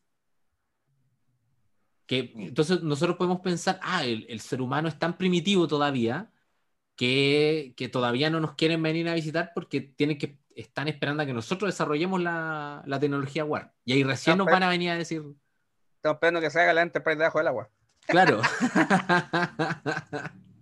y iban a decir, oye, pero si son salvajes, y nosotros ahí ah. subiendo la Instagram casi. Vamos a estar con el celular, mira, un extraterrestre. Mira, un extraterrestre, ah, eh, selfie. Y la, y atrás. Ah. Claro. el TikTok va a estar ya. Entonces creo que eh, me gusta la idea de todo lo que se puede superar, porque el, lo que te plantea Star Trek como, como, como Federación Unida Planeta, ¿cachai? Como, como no sé, como, como guerras, ¿cachai? Como, como, como lo que sea, es que el, ser humano va a abrirse a, un universo, ¿ya? que en este sentido es súper optimista el desarrollo tecnológico, o sea, que no nos destruimos, que pasamos un gran filtro, ¿ya? puede darse el caso de que seamos la única especie, puede ser, es una opción, ¿ya? y que ninguna, ninguna forma de vida haya alcanzado nuestro nivel tecnológico en ninguna parte del universo. Podríamos ser la primera. Por otro lado, podríamos... Aquí entre, nosotros el universo es muy grande para que pase eso. Es que ahí, voy yo, ahí, voy a la segunda cosa, ¿cachai? Que puede pasar eso, y la otra es que efectivamente cuando la desarrollemos, o encontremos restos, o encontremos otras civilizaciones, ¿cachai? Y son dos opciones que son eh, igual de escalofriantes, o sea, o estamos solos o no estamos solos. Y, de hecho, Carl Sagan también lo decía, lo, lo, mismo que dice Marcelo, que si estamos solos, pucha, qué desperdicio de espacio. Me acordé del capítulo este del, del que el piano que encontraron Sadu todo, que muy parecido. Por ejemplo, él vivía en su mundo, que lo había creado la mamá. Pues siempre la mamá decía que había algo afuera, que, que le mm. iban a ir a buscar. Mm. Pero no, para él su universo era eso. Y, y, es muy parecido a lo que pasa con el ser humano. O sea, él, el ser humano sabe que quizá hay algo afuera. Y se lo imagina. Curiosidad que decíamos antes, ¿cierto? La curiosidad se lo imagina. Pero realmente no sabe qué hay. O sea, no sabe que, que existe algo, ¿cachai? Y para él es, su limitación, y lo que pasa con el ser humano es su limitación de que llega a una cierta distancia. O sea, tú físicamente con sondas has llegado recién fuera del, sistema solar, pero y lo que has visto ya fuera del, del telescopio, pero en sí no Recién ahora con las Voyager estamos claro, sí, en cualquier momento viene, o sea, viene todavía no salimos, todavía no salimos del, del cascarón del sistema solar, o sea, porque para mí el sistema solar es un cascarón, es una burbuja, ¿cachai? Un huevito, claro. Un huevito que todavía no salimos de ahí, pues, o sea, recién salieron dos sondas y nada más, pues, o sea. Igual pensemos una cosa, el, que es algo que habían dicho hace mucho tiempo. Tenemos que tener cuidado con todo lo que estamos mandando de nosotros hacia afuera. Ah, buena, pues. Sí, Stephen Hawking decía eso. Que lo que se... ¿Me acuerdas, me acordás de Pixel? ¿Te acordás cuando andaban en el juego en el Voyager? Sí. y volvieron a y volvieron los extraterrestres, volvieron los extraterrestres transformados en juegos de video. Fíjate que dentro de todo ese escenario, claro, está el. Yo, comparto mucho lo que dice Francisco porque yo soy muy fan de una saga que se llama, que es de, de un escritor chino, se llama Xixi Liu, que es el problema de los tres cuerpos. Buenísima. Y él plantea lo que se llama, que es otra solución a la paradoja de Fermi, que no es la primera directriz, sino que es la teoría del bosque oscuro, donde se supone que las civilizaciones sí existen, pero eh, la única solución para sobrevivir en un universo es que apenas vean que hay otra civilización empezando a desarrollarse, es destruirla. Mm. Entonces la idea es tratar de pasar piola en el universo. Sí. No mandar señales, mandar señales, mandar señales. Porque nosotros tenemos recursos y son, ya son limitados y hay pocos, pero eh, pensamos que nuestros pocos recursos pueden ser muy necesarios para otra civilización que está mucho más avanzada que nosotros mira, ahí, es que ahí yo, mira, ahí yo, claro, como, es que ahí yo, ahí yo genero un, un, consuelo al respecto, porque mira, piensa tú que nosotros estamos todavía dependiendo de combustibles fósiles.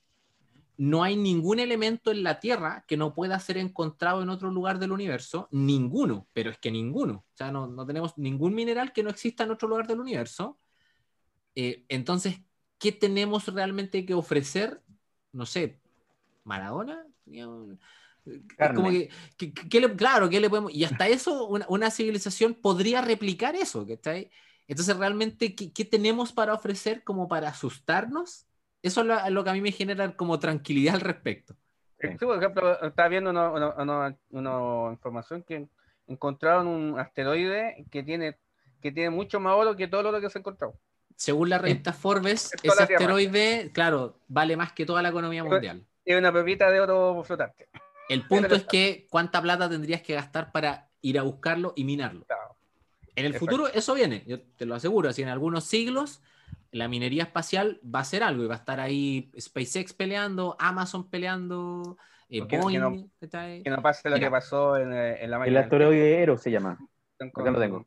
con la luna que la dinamitaron con bombas nucleares y la destruyeron. Uf. Era para hacer departamento.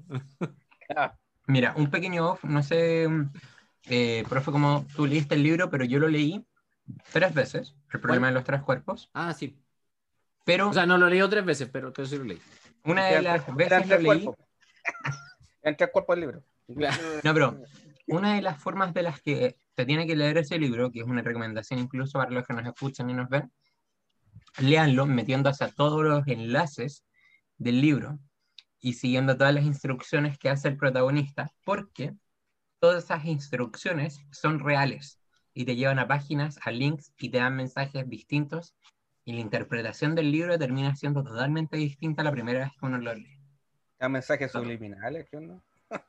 Eh, de hecho, en me acuerdo que en el capítulo 1, el protagonista le dan un link de página web. Y ese link, si tú vas a internet, y lo ingresas, te lleva a una página real. Ah, claro, claro, que te va, te va generando como una, como, una cosa alrededor el libro, sí. Exacto, pero el protagonista no, lo no menciona lo que dice implícitamente en el, mensaje en la página. Pero si tú lo ves, es un código Morse. Y el código Morse, si tú lo terminas descifrando, vas a tener la, el verdadero mensaje y terminas igual peor, porque es como, demonios, esto, esto es malo como un, como un easter egg eh, galáctico. A, lo, que yo quiero llegar con, con, esto del, del, desarrollo como para adelante, ya, es que, eh, por ejemplo, que es algo que yo dije ahora al principio, que estamos como justo en un punto en el que todavía no estamos explorando el sistema solar, pero que ya la Tierra está suficientemente explorada, ¿ya? Eh, a nosotros nos toca vivir esta época, hablemos desde la ciencia. A la ciencia le toca eh, hacer los pasos que le tocan hacer para que en el futuro los siguientes puedan hacer los pasos que les toquen a ellos. Es como que nosotros nos tocó esta pega, a nosotros nos tocó experimentar, ya, ya, bacán, hagámoslo, hagámoslo. Pero porque si no lo hacemos nosotros, en 500 años no, se va a poder estar, no, no va a poder funcionar la base que debería estar funcionando en Marte, por ejemplo, a esa altura. Y si, llegamos a atrasarnos, se atrasan ellos, una cosa así. Es, que lo que hiciste pensar, me acordé mucho de lo que de esa idea, lo que pasó con Leonardo da Vinci. O sea, tienes que pensar que hace 400 años, 500 años, ya eh, descubrió el avión. y, por cosas, por ejemplo, pensamientos cristianos, políticos, de todo, 400 años de, de, de estar detenidos esa idea. Pero fíjate que siempre es importante. Pero imagínate, imagínate que se hubiera seguido. Esos cuatro años hubiera seguido el avance. El oscurantismo, claro, que ha mantenido. Ya estaríamos quizá posiblemente ya fuera del sistema solar. Hay, hay mucha gente que dice eso, habría que, habría que, no hay cómo compararlo, la verdad. Pero fíjate que una cuestión que, que, que, no sé si, lo, si, lo, lo, insinuamos o no, que igual creo que probablemente ustedes lo puedan decir mejor que yo, pero eh, nunca ha estado, eh, eh, las civilizaciones que podemos ver en, en Star Trek nunca han estado desprendidas de su parte espiritual o religiosa. Y de hecho hay muchos códigos que dependen de, sus propias mitologías o de sus propias creencias que les generan guerras, que les generan desacuerdos. Entonces uno podría pensar que eventualmente eso se, no sé, entre comillas, superaría, pero creo que también es parte fundamental de toda forma de vida inteligente, porque así como decíamos que la tecnología no es infalible, no es infalible porque el universo tiene incertidumbres que, existen, que están ahí, Y es en ese espacio de la incertidumbre donde siempre van a existir eh, espacios para eh, cierta, eh, cierta espiritualidad. Me siento muy extraño diciendo esto, lo reconozco, porque no solo me esto. obviamente, si hay algún chanta que se aproveche de esto, es otra cosa, pero. me hiciste creer mucho lo que pasó con Sadu. Cuando, por ejemplo, con la cuestión que, por ejemplo, llegaba hasta un cierto tiempo, su creencia y todo. Con el bajará, bajará, creo que. bajará, que su, su, creencia que llegaba hasta un cierto tiempo, poco más se volvían locos y morían y, mm. y, que la otra raza lo, iba, lo, lo, consumía. Es muy parecido, o sea, la creencia que tenían ellos y la creencia que tiene todo, todo uno, yo, yo pienso más para, para mí que más que una creencia, ¿cachai? En un bien o un mal, la creencia te hace como un freno te frena, mm. te frena, eh, eh, eh, o sea, conscientemente, no, no espiritualmente, sino que conscientemente o científicamente te produce un freno. Quizás mm. la misma religión, todo, cualquier tipo de religión o creencia, esa creencia religiosa o espiritual te, te, hace como un freno, porque tú mm. piensas que, que, que, esa, esa creencia te hace que eso es malo o te va a pasar algo malo si tú avanzas más allá. Y pienso que eso es lo que, lo que pasa, por ejemplo, con Saru. O sea, que al final todo lo que creía se desmoronó con lo se que desmorona, claro. Mira, igual o una cosa... y, se le abre el ojo, ¿cachai? O sea, eso para mí es lo mismo. O sea, yo pienso que es eso, ¿cachai? Mm. Que la misma creencia espiritual te frena. Te frena a ver más allá. Por ejemplo, eh, estaba viendo lo que es el libro de Enoch. Ya, en otra cosa, lo de la Biblia, que la Biblia, el libro de Enoch te explica muchas cosas que se ven en otras razas, en otras creencias sobre, sobre extraterrestres quizá de otro, de otro, de otro universo, o sea, de otro mundo. Y, ese libro lo sacó la, la sacó la iglesia porque te hacía ver eso que poco más es imposible que pase eso. Que lo que Mira, yo, ah, dale Francisco, dale Francisco. Mira, una de las cosas que siempre me he dicho y que es algo que sé que va a pasar, cuando nosotros tengamos el contacto con, con otra especie, ¿Qué va a ser uno de los primeros que va a saltar de forma negativa? La iglesia. La iglesia siempre va a saltar de una forma negativa ante un cambio bastante radical. En este cambio sería un cambio totalmente radical, en 180 grados. Pero después, ¿qué pasaría con ellos? Ellos andarían predicando a esta nueva raza la religión.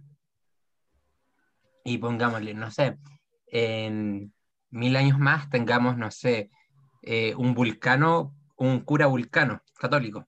La iglesia Trek, la que sale en futuro. La iglesia Trek, claro. Exacto, no, pero estoy haciendo como una. En el, año 3. fíjate que lo, que lo que dice Francisco yo lo encuentro súper súper potente porque eh, es, es, imposible sacar completamente las, las creencias. Es, es, es, algo que, que está es, muy intrínseco. Claro, ¿cachai? Entonces, eh, yo creo que el, punto está en que esas cosas no generen un freno, como, como decía José. Porque, eh, por ejemplo, eh, puede ser una forma de código, un código de conducta, una filosofía de vida. Eh, por ejemplo, hay, muchas tradiciones vulcanas que no necesariamente podemos considerarlas como que tienen que, que rezar o algo así, pero son cosas que para ellos son códigos y son sagrados. Hay, hay, hay, lugares que, no cualquiera puede entrar porque tienen un, un protocolo, qué sé yo, porque son sagrados. Entonces, eh, por ejemplo, este capítulo cuando está en, la, en, de ahora, en Discovery, este simbionte, que oh, se unió un humano, no puede ser, ¿no? ¿Qué, es, esto, qué es esta cuestión? Y no puede meterse en la laguna, ¿no? claro, y estaban dispuestos a que se muriera el último simbionte porque estaba haciendo algo que no estaba dentro de sus códigos. Y uno, y uno estaba, estaba a favor de él, pues al final... Claro, porque era un milagro la cuestión. Entonces, claro, ahí está, el, ahí está el punto de vista de que realmente es un milagro, pero Ahí le puedo preguntar a Morgan Freeman, ¿cachai? Pero el, tema está en que yo creo que mientras la... La mano. claro, así, tengo 20 dedos. ¡ah! Mientras no te, eh, eh, no te limite tu desarrollo como civilización, creo que es un elemento que no tiene por qué desaparecer. O al menos siento que no va a desaparecer nunca, independiente de cuánto, de cuánto avancemos. Sí. Yo pienso, yo pienso, yo pienso que la separación, cuando, con lo que por ejemplo mismo pasaba con la Inquisición, que poco más, cuántos científicos quizá murieron por la eh, Claro, es que hay fanatismo, hay una y cuántos se salvaron, como por ejemplo Galileo Galilei, que gracias, a Dios se salvó, que, que, al final tuvo que negar todo lo que ha hecho, al final, no, era todo mentira, era todo mentira, era todo mentira, pero al final era verdad, o sea... Bueno, hay que, pensar, hay que pensar que una religión que hace 500 años pensaba que la Tierra es plana. Aunque bueno, hay gente que todavía lo cree, pero ya, ya es otra cosa. Ah, qué terrible. Eso es otra cosa. no, eso ya va. ¿ves, todos los planetas redonditos? Pues la Tierra es plana. Pero la Tierra es plana, claro. lo más extraño, eso es lo más extraño. Somos un único planeta con vida y, y es plana.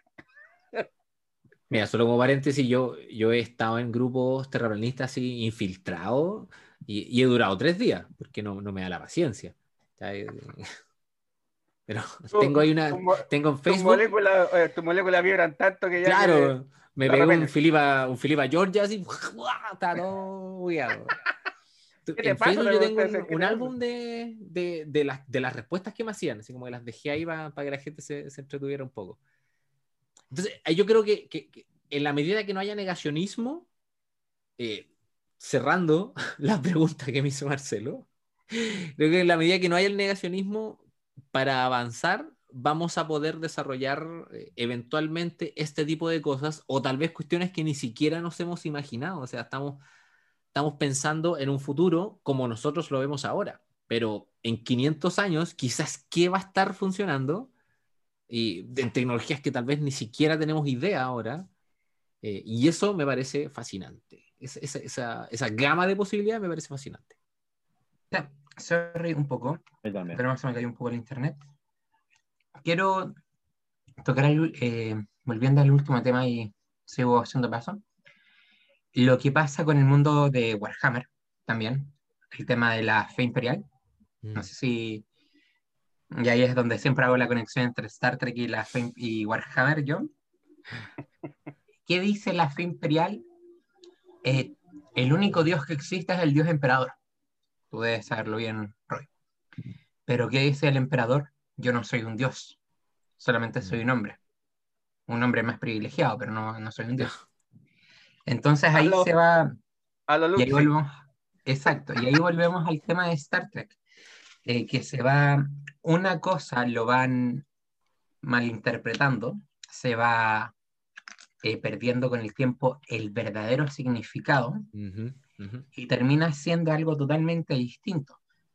Uno de los únicos que lo mantiene es el mismo Robot Gilliman y el mismo Bjorn de Fallen Handel de los lobos espaciales, que son los únicos que realmente conocieron al emperador en persona mm. y lucharon a su lado y dicen, no, él no es un dios, pero ¿cómo? Eso es herejía, pero si tú mismo lo defiendes, sí, lo defiendo, pero defiendo la realidad, que es lo que pasa ahora en Star Trek. No que la federación no es esto, pero ¿cómo si nosotros sabemos lo que es la federación porque somos? Nosotros venimos de la época de la verdadera federación y no es esto. Y no es esto, claro. Está, está, está contraviniendo el concilio de Nicea, por si acaso. hay un modelo, hay un modelo mental que, establece esto súper bien, que tiene que ver con tanto el fanatismo por la ciencia como el fanatismo por la religión. Cuando tú buscas las respuestas absolutas en la ciencia, también hay que tener precaución. O sea, no estoy diciendo que, que haya un chance de que la Tierra sea plana, no estoy diciendo eso. ¡ah! Eh, lo que digo es que cuando uno piensa que la ciencia tiene todas las respuestas, es porque no sabe completamente cómo funciona la ciencia. La mm. ciencia es el, es el proceso por el que, que, mejor tenemos para buscar cómo funcionan las cosas, cómo funciona el cosmos. Y actualmente, y creo, que, creo que José lo dijo, también está limitado por nuestra propia percepción, por nuestros propios sentidos, por nuestro oído, por nuestra vista, por nuestro tacto, por lo que podamos imaginar en el cerebro. Hay una historia, claro, el, modelo es el del... Y las leyes. Claro, por ejemplo, había, un, había una historia de un, burrito que el, el, patrón lo castigaba siempre con un palo. le pegaba, le pegaba, le pegaba, le pegaba. Y después el patrón murió, pero el hijo iba y castigaba al burro con el mismo palo. Y el burro no le tenía miedo en sí al ser humano, le tenía miedo a la vara. No tenía idea quién llevaba eso o cuáles eran sus intenciones o si era buena o mala persona. Respondía solamente a que la vara le pegaba. Entonces me recuerda, eh, es, es, claro, es lo mismo de, de, este, de este dios emperador que hay que mencionar Francisco. Es lo mismo que en algún momento tú eh, esgrimas la ciencia diciendo, no, pero es que esto aquí, esto acá, esto acá. Newton se equivocó en estas cosas, Einstein se equivocó en estas cosas, eh, Curie también, eh, Catherine Johnson, que son seres humanos y tienen incertidumbre y tienen errores. El punto es que lo bueno que aportan a este cuadro gigante que yo les mencionaba de la ciencia, hasta ahora son aportes sólidos y que poquito a poco van avanzando.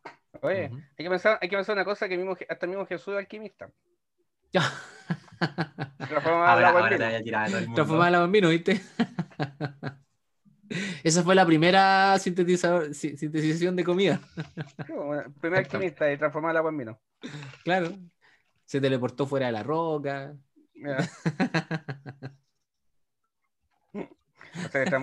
se, transfiguraba, se transformaba en otra cosa. Claro. Francisco con vida papá. Un día.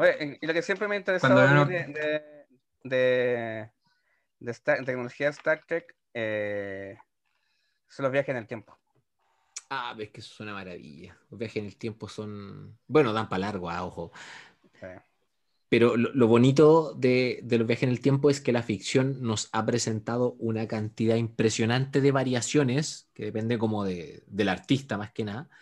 Eh, pero un amigo el otro día, Simón, que es astrónomo, lo, sintetizó súper bien. Básicamente tú tienes dos tipos de viaje. El viaje donde, eh, por ejemplo, ya, para el pasado. Eh, un viaje donde haces cambios y generas tangentes y un, y un viaje donde no puedes hacer nada porque si haces algo ya está escrito, como que haces lo que tenías que hacer, como Fry siendo su propio abuelo. Me acordé, si tú me acordé de, de, la máquina del tiempo, con la que dijiste, que por qué él viajaba siempre al pasado, pasado al pasado, pero no podía cambiar las cosas. Porque las cosas tenían que pasar de esa forma para que él creara la máquina del tiempo. claro. Que por, claro, ¿por qué lo hizo? Porque el, sí, el que producía las cosas, las cosas era la máquina del tiempo. Y de hecho, toda la, toda la segunda temporada de Star Trek Discovery se nos muestra ese tipo de viaje en el tiempo, donde las cosas ya habían pasado. Mm. Y tenían que pasar así, y no podías hacer nada diferente. O sea, eh, tú te pones a pensar en algún momento, eh, detallando así qué pasaría si la, eh, si la Burnham no hubiera hecho eso que hizo. Tú dices, tenía opción, tenía que hacerlo, a lo mejor, si no lo hacía, ya la embarrada, ah, pero podía haber decidido no hacerlo, pero ya lo había hecho, entonces tenía que hacerlo, entonces o cuando ve el futuro dice, ah, pero el cristal me mostró algo, pero no quiere decir que realmente va a pasar. O sea, como, le mando un mensaje diciendo que podía hacer un cambio para que no pase eso. Y de hecho ahí también es curioso porque, eh, ¿cómo, qué, te, qué, te, dice a ti que, que, que, te den información del futuro no implica que tú vas a cambiar algo? O, o, si es que tú tratando de evitar ese algo, terminas que ese algo se produzca. Claro. Por ejemplo, cosa también que pasa, incoherencia, por ejemplo, que pasó eso mismo en esa misma temporada, cuando terminó la temporada, eh, supuestamente viajaban 900 años en el espacio. Eh, en el tiempo, en realidad. 900 años en el tiempo. Y que la última señal que iba a mandar la Bernam iba a ser 900 años después. ¿Te acuerdas? Pero, claro, pero ella llegó un año antes. no, pero digo, esa es la ah, séptima llamada. Pero lo más chistoso que cuando detecta la séptima llamada, que siempre se lo ha dicho el Marcelo, la, la, señal está a 75 mil años luz. ¿Qué quiere decir eso? Que está a 75, que, que la, en, en, sí no está a 900 años en el futuro, sino que está a 75 mil años atrás. Claro. Sí, es muy, es muy extraño eso, porque también se mete como más con la distancia que no, con, está con 70 años, claro, pues, ah, pero, la misma, pero tenéis que pensar que las mismas señales viajan más, más rápido que la velocidad de la luz, porque si las ves ahí... No, pues las señales viajan a la misma velocidad de la luz. Ese, ese es el, el, problema que plantea José, si yo le, le encuentro toda la razón. Porque si algo, si tú detectaste algo que que te llegó a ti de 75 mil años luz, significa que esa señal viene viajando hace 75 mil años. Mil años. atrás, atrás. ¿Cachai? Pero no en el futuro, sino que... Entonces al final no la mandó para adelante, la mandó para atrás. Sí. sí. ¿Cachai? Eso, la, eso, lo, eso lo extraño, la paradoja que te hace. O sea, que para adentro, ¿cómo puede ser? mandó a, está 75 mil años luz y fíjate que eso llegó... Es lo mismo que pasa con el sol, pues, o sea la luz del sol, la que tú ves en el sol, no es la, no es la que corresponde. Es la, no es, la, de, ahora, como decíamos ahora. No, es de 8 minutos. minutos. Es lo mismo, ¿cachai? Son 75 años, años luz que pasó atrás, no en el futuro. y de hecho, lo, lo, interesante con el tema del viaje en el tiempo es que, por ejemplo, hacia el futuro no hay ningún problema. Así, o sea, los efectos relativistas, como bien lo explican en Interstellar, para adelante. O sea, si tú te mueves suficiente, suficiente tiempo cerca de una zona distorsionada del espacio-tiempo, como alrededor de un agujero negro, vas a viajar hacia el futuro porque tus relojes van a correr a tiempo distinto, que era lo que les comentaba yo hace un rato, que el tiempo de la gente que está fuera o más lejos del agujero negro. Entonces, eh, vas a viajar hacia el futuro. Eso no hay ningún problema. Está súper comprobado. De hecho, existe un récord actual de un cosmonauta que viajó 0,002 segundos hacia el futuro, porque estuvo tanto tiempo en la estación espacial que su tiempo se atrasó un poco respecto al tiempo del resto de los seres humanos. Entonces, como que viajó un poquito para adelante. En viajar. Claro, claro, es, un viajero el tiempo. Claro, el problema es hacia el pasado. El problema es hacia el pasado. a estricto rigor, no existe, hay, hay solo una expresión en física que te dice que no puedes moverte hacia atrás en el tiempo. Una sola, que es la segunda ley de la termodinámica, que eh, a, grandes rasgos dice que la entropía siempre tiende a aumentar en el universo. Viajar hacia el pasado implica reducir la entropía. Y eso es una ley que no se puede violar en el universo. básicamente es como que la segunda ley de la termodinámica define una especie de flecha hacia, hacia dónde debería moverse el tiempo. Y el tiempo siempre se va a mover para allá. Y hacerlo retroceder implica quitarle entropía a ese algo que estás llevando para atrás, que puede ser una zona del espacio, puede ser una galaxia entera. Eh, no sé, ¿te acordás que el Doc Brown tiraba el chiste de que a lo mejor la explosión se limitaba a la galaxia? Sí. Que pasa súper así como de la nada esa, esa talla, pero efectivamente puede ser que para tú moverte en el tiempo tengas que cambiar la entropía de una zona suficientemente grande del universo. Y como las, las zonas más grandes aisladas unas de otras son galaxias, probablemente si tú generaras un viaje para atrás tendrías que cambiar la entropía de todo el universo, o sea, de, toda tu galaxia. Por ejemplo, en el mismo caso, tú estás hablando, por ejemplo, doctor Brown, en Volver al Futuro, la 1 hay una paradoja del tiempo. ¿Sabes cuál es? Hay varias. Hay varias. Sí, pero elige una. Es como la, como la más llamativa cuando Marty McFly dice que, que llegado unos minutos antes para advertir, al doctor y se ve.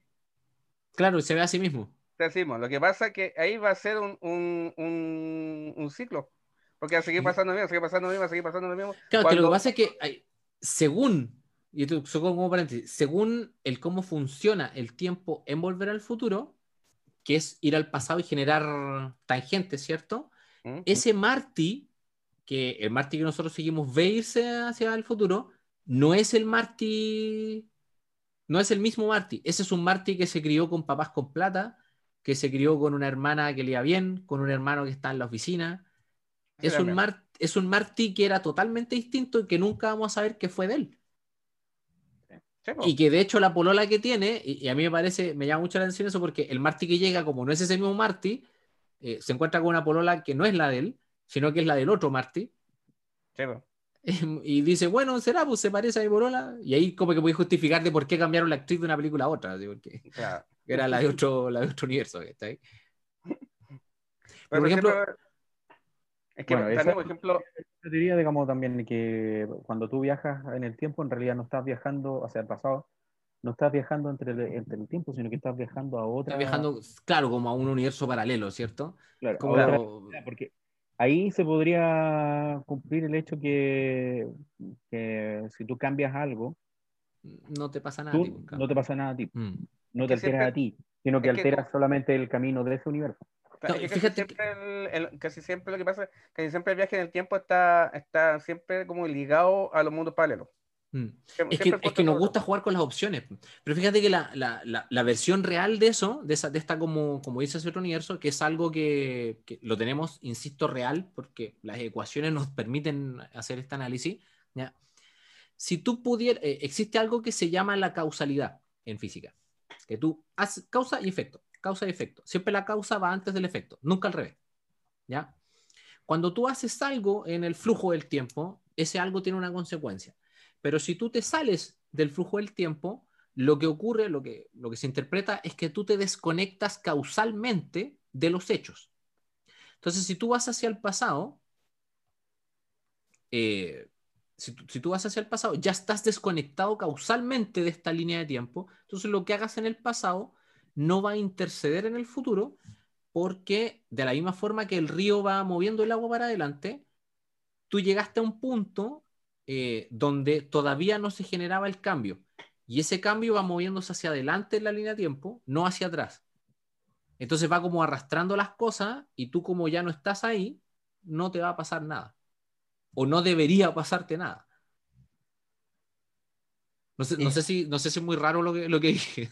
No, me, acordé, mucho lo que, eh, ya que estás hablando de eso, me acordé mucho cuando en primer contacto, cuando retroceden al tiempo, mm y, que los Borg habían convertido toda la Tierra en, en pero a ellos no le había pasado nada. Como que ellos estaban desconectados causalmente de, de, de, esa línea de tiempo. Claro, pues la, la, misma burbuja del tiempo lo había, lo había protegido. Es muy parecido a lo que estás diciendo tú, porque al final eh, puede que, la, puede que los cambios del, del tiempo te eh, afecten a otras cosas, pero a ti no te afectar. Y de hecho, otro punto que, que, lo reflejan muy bien tiene que ver con el cómo nos movemos, ¿cierto? Porque para moverte de un punto a otro del espacio-tiempo tienes que moverte a través de algo. Ese algo es un objeto teórico, que es teórico porque todavía no vemos ninguno, que se llama un agujero gusano. ¿ya? Claro.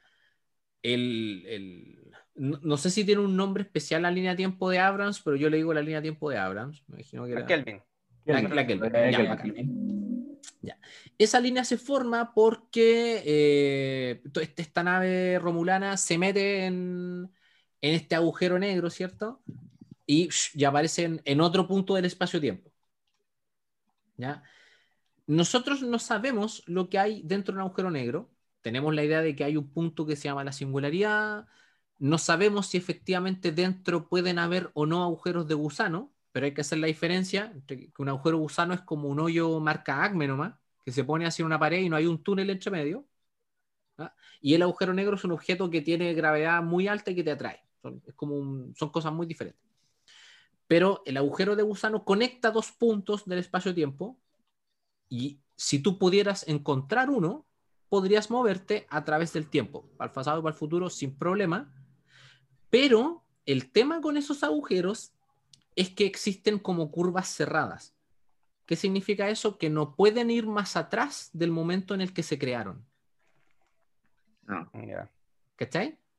Como para, claro, como que eh, eh, Hawking llamaba esto el, la cláusula de conservación cronológica, una cosa así. Donde tú no podías ir más atrás del momento en el que creaste la, máquina del tiempo, porque eh, ocurren todo este tipo de escenarios eh, raros como las paradojas. Tiene que tener como un punto de inicio, si no, no claro, más, más, atrás del punto de inicio. O sea, como que el universo se protege a sí mismo, ahí? Claro. Si no, se rompe toda la ley, de la física del tiempo. Claro, tenéis la paradoja del abuelo, tenéis la paradoja del origen, tenéis la paradoja, de la gallina. De la gallina, claro, que está ahí. O sea, ¿quién inventó el, el, aluminio transparente? No sé, que está ahí. Bueno, chicos, Ya pues chicos, todo muy bueno. sí, estaba súper entretenido. Van a ser las 12 ya, casi pasamos el otro día. Y... Oye, cortito. Para bajar del tiempo. Sí, cortito. Un saludo a Fase 2, un saludo a Warhammer, un saludo a Freaks, un saludo a Christian, un saludo a todos. A, a, Remedas Rojas. Triunvirato, triunvirato es. Triunvirato. Eh, ¿A quién más? Y ahora, ahora se nos suma, ahora se nos suma como se nos añadió un nuevo integrante, se nos suma la comunidad de X-Wing. Ya, ok. Ya, Así que como De la BD al frente. Exacto. De la BD al frente. Me gustan los X-Wing, tengo que reconocerlo. Lo, lo estamos atrayendo, lo estamos atrayendo a poco, es, es la trampa. Gracias, ya pues chicos, gracias Robbie por haber estado con nosotros, fue un gustazo. Oye, un, placer la invitación. Entretenido. más adelante podemos seguir conversando más. Mira, yo dejo aquí abierta la... Si me quiere invitar de nuevo, yo feliz. Me encanta conversar este tipo de cosas, otro día podemos conversar de cualquier, no sé, de los mismos extraterrestres, de... Y, es, mejor la, es mejor la ciencia ficción que la fantasía espacial. Exacto. Es importante, importante bueno, eh, decir que a todos los que nos escuchan y nos ven eh, que, y que nos siguen, que existe la forma también, o sea, al comunicarse con nosotros, al seguir nuestras redes sociales, pueden unirse a nuestro grupo, ¿ya? A nuestra comunidad. Aquí ahora en pandemia estamos eh, aquí guardados en nuestras casitas, pero estamos igual... Sobre todo activos. activos, correcto, y volveremos Volveremos. Cuando termine esta pandemia, volveremos nosotros a, estar con ustedes en distintas actividades, distintas eh, eventos. Eh... Te esperan, Marcelo, te esperan. Correcto. Eh, y yo por mientras, yo por, por mientras voy, estoy engrosando mi, ¿cómo se llama esto? Aparte de mi, estómago, eh, mi colección, así que cada vez más grande. Ah, un feliz día del, coleccionista. Atrasado, ¿sí? ¿Qué pasó? Atrasado, ah, igual. Ese fue el día del coleccionista. Eh, un gusto tenerte, Robbie, con nosotros. Feliz, gracias por eh, invitarme, de verdad. Eh, una pregunta cortita. ¿Coleccionas algo tú? Solía coleccionar Motu. tenía una gran colección de Motu, pero por problemas económicos tuve que venderla entera. Ah. Me quedé con algunas figuras nomás y, se me parte el corazón tratar de empezar de nuevo, como que no, no, quería traerme de nuevo porque siento que me va a pasar lo mismo. Entonces prefiero dejarlo, prefiero tener los que me guardé. Mira, con, eh, con, esto te digo todo, como, o sea, yo cuando me... Igual, igual como el emperador chino que lo enterraron junto con la... Con, con los, modelos de, terracota. De terracota. Cuando yo muera, quiero que me entierren con todas las naves de, de Star Trek al lado. Con un búnker. Yo, con, mi nave para que no se la quede Francisco. No, no, no. o sea, todo el mundo sabe que todo, todos los capítulos amenaza a Loyola con que lo voy a ir a robar la nave en la noche. Y ahora, como sé que no está en su casa, podría ir a pegarme un pique, ¿eh? Bueno, yo colecciono eh, ítems de, de, Back to the Future. Yo soy muy fan de esa saga y tengo la chaqueta, los zapatos, el almanaque, distintos de me acordé, me acordé de, de ¿cómo se llama este? De, de Egon, colecciono Moss y esporas. Mira, un, gusto, un gusto estar con, con ustedes. Eh, nos veremos la próxima semana en un nuevo podcast, ¿ya? Y esperemos que este año sea mucho mejor que el 2020. Y Así es. Ha sido un buen inicio con ustedes. Un buen inicio. Al día Vacúnense cuando puedan que el 2020 no haya sido un tráiler de este año, por favor. O sea, el 2000, o sea, el día número 6 ya partimos con el Capitolio de los Estados Unidos tomado.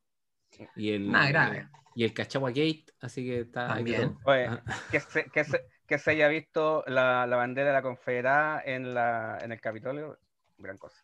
Rarísimo, claro. Igual, recuerden, eh, recuerden que Abraham Lincoln era republicano y realmente ellos abolieron. Y tiene una estatua ahora, y ahora tiene una estatua. Y ellos abolieron la esclavitud, que es la, la gente no sabe. Pero no comparé a Abraham Lincoln con Donald Trump. No, no, no hay por dónde.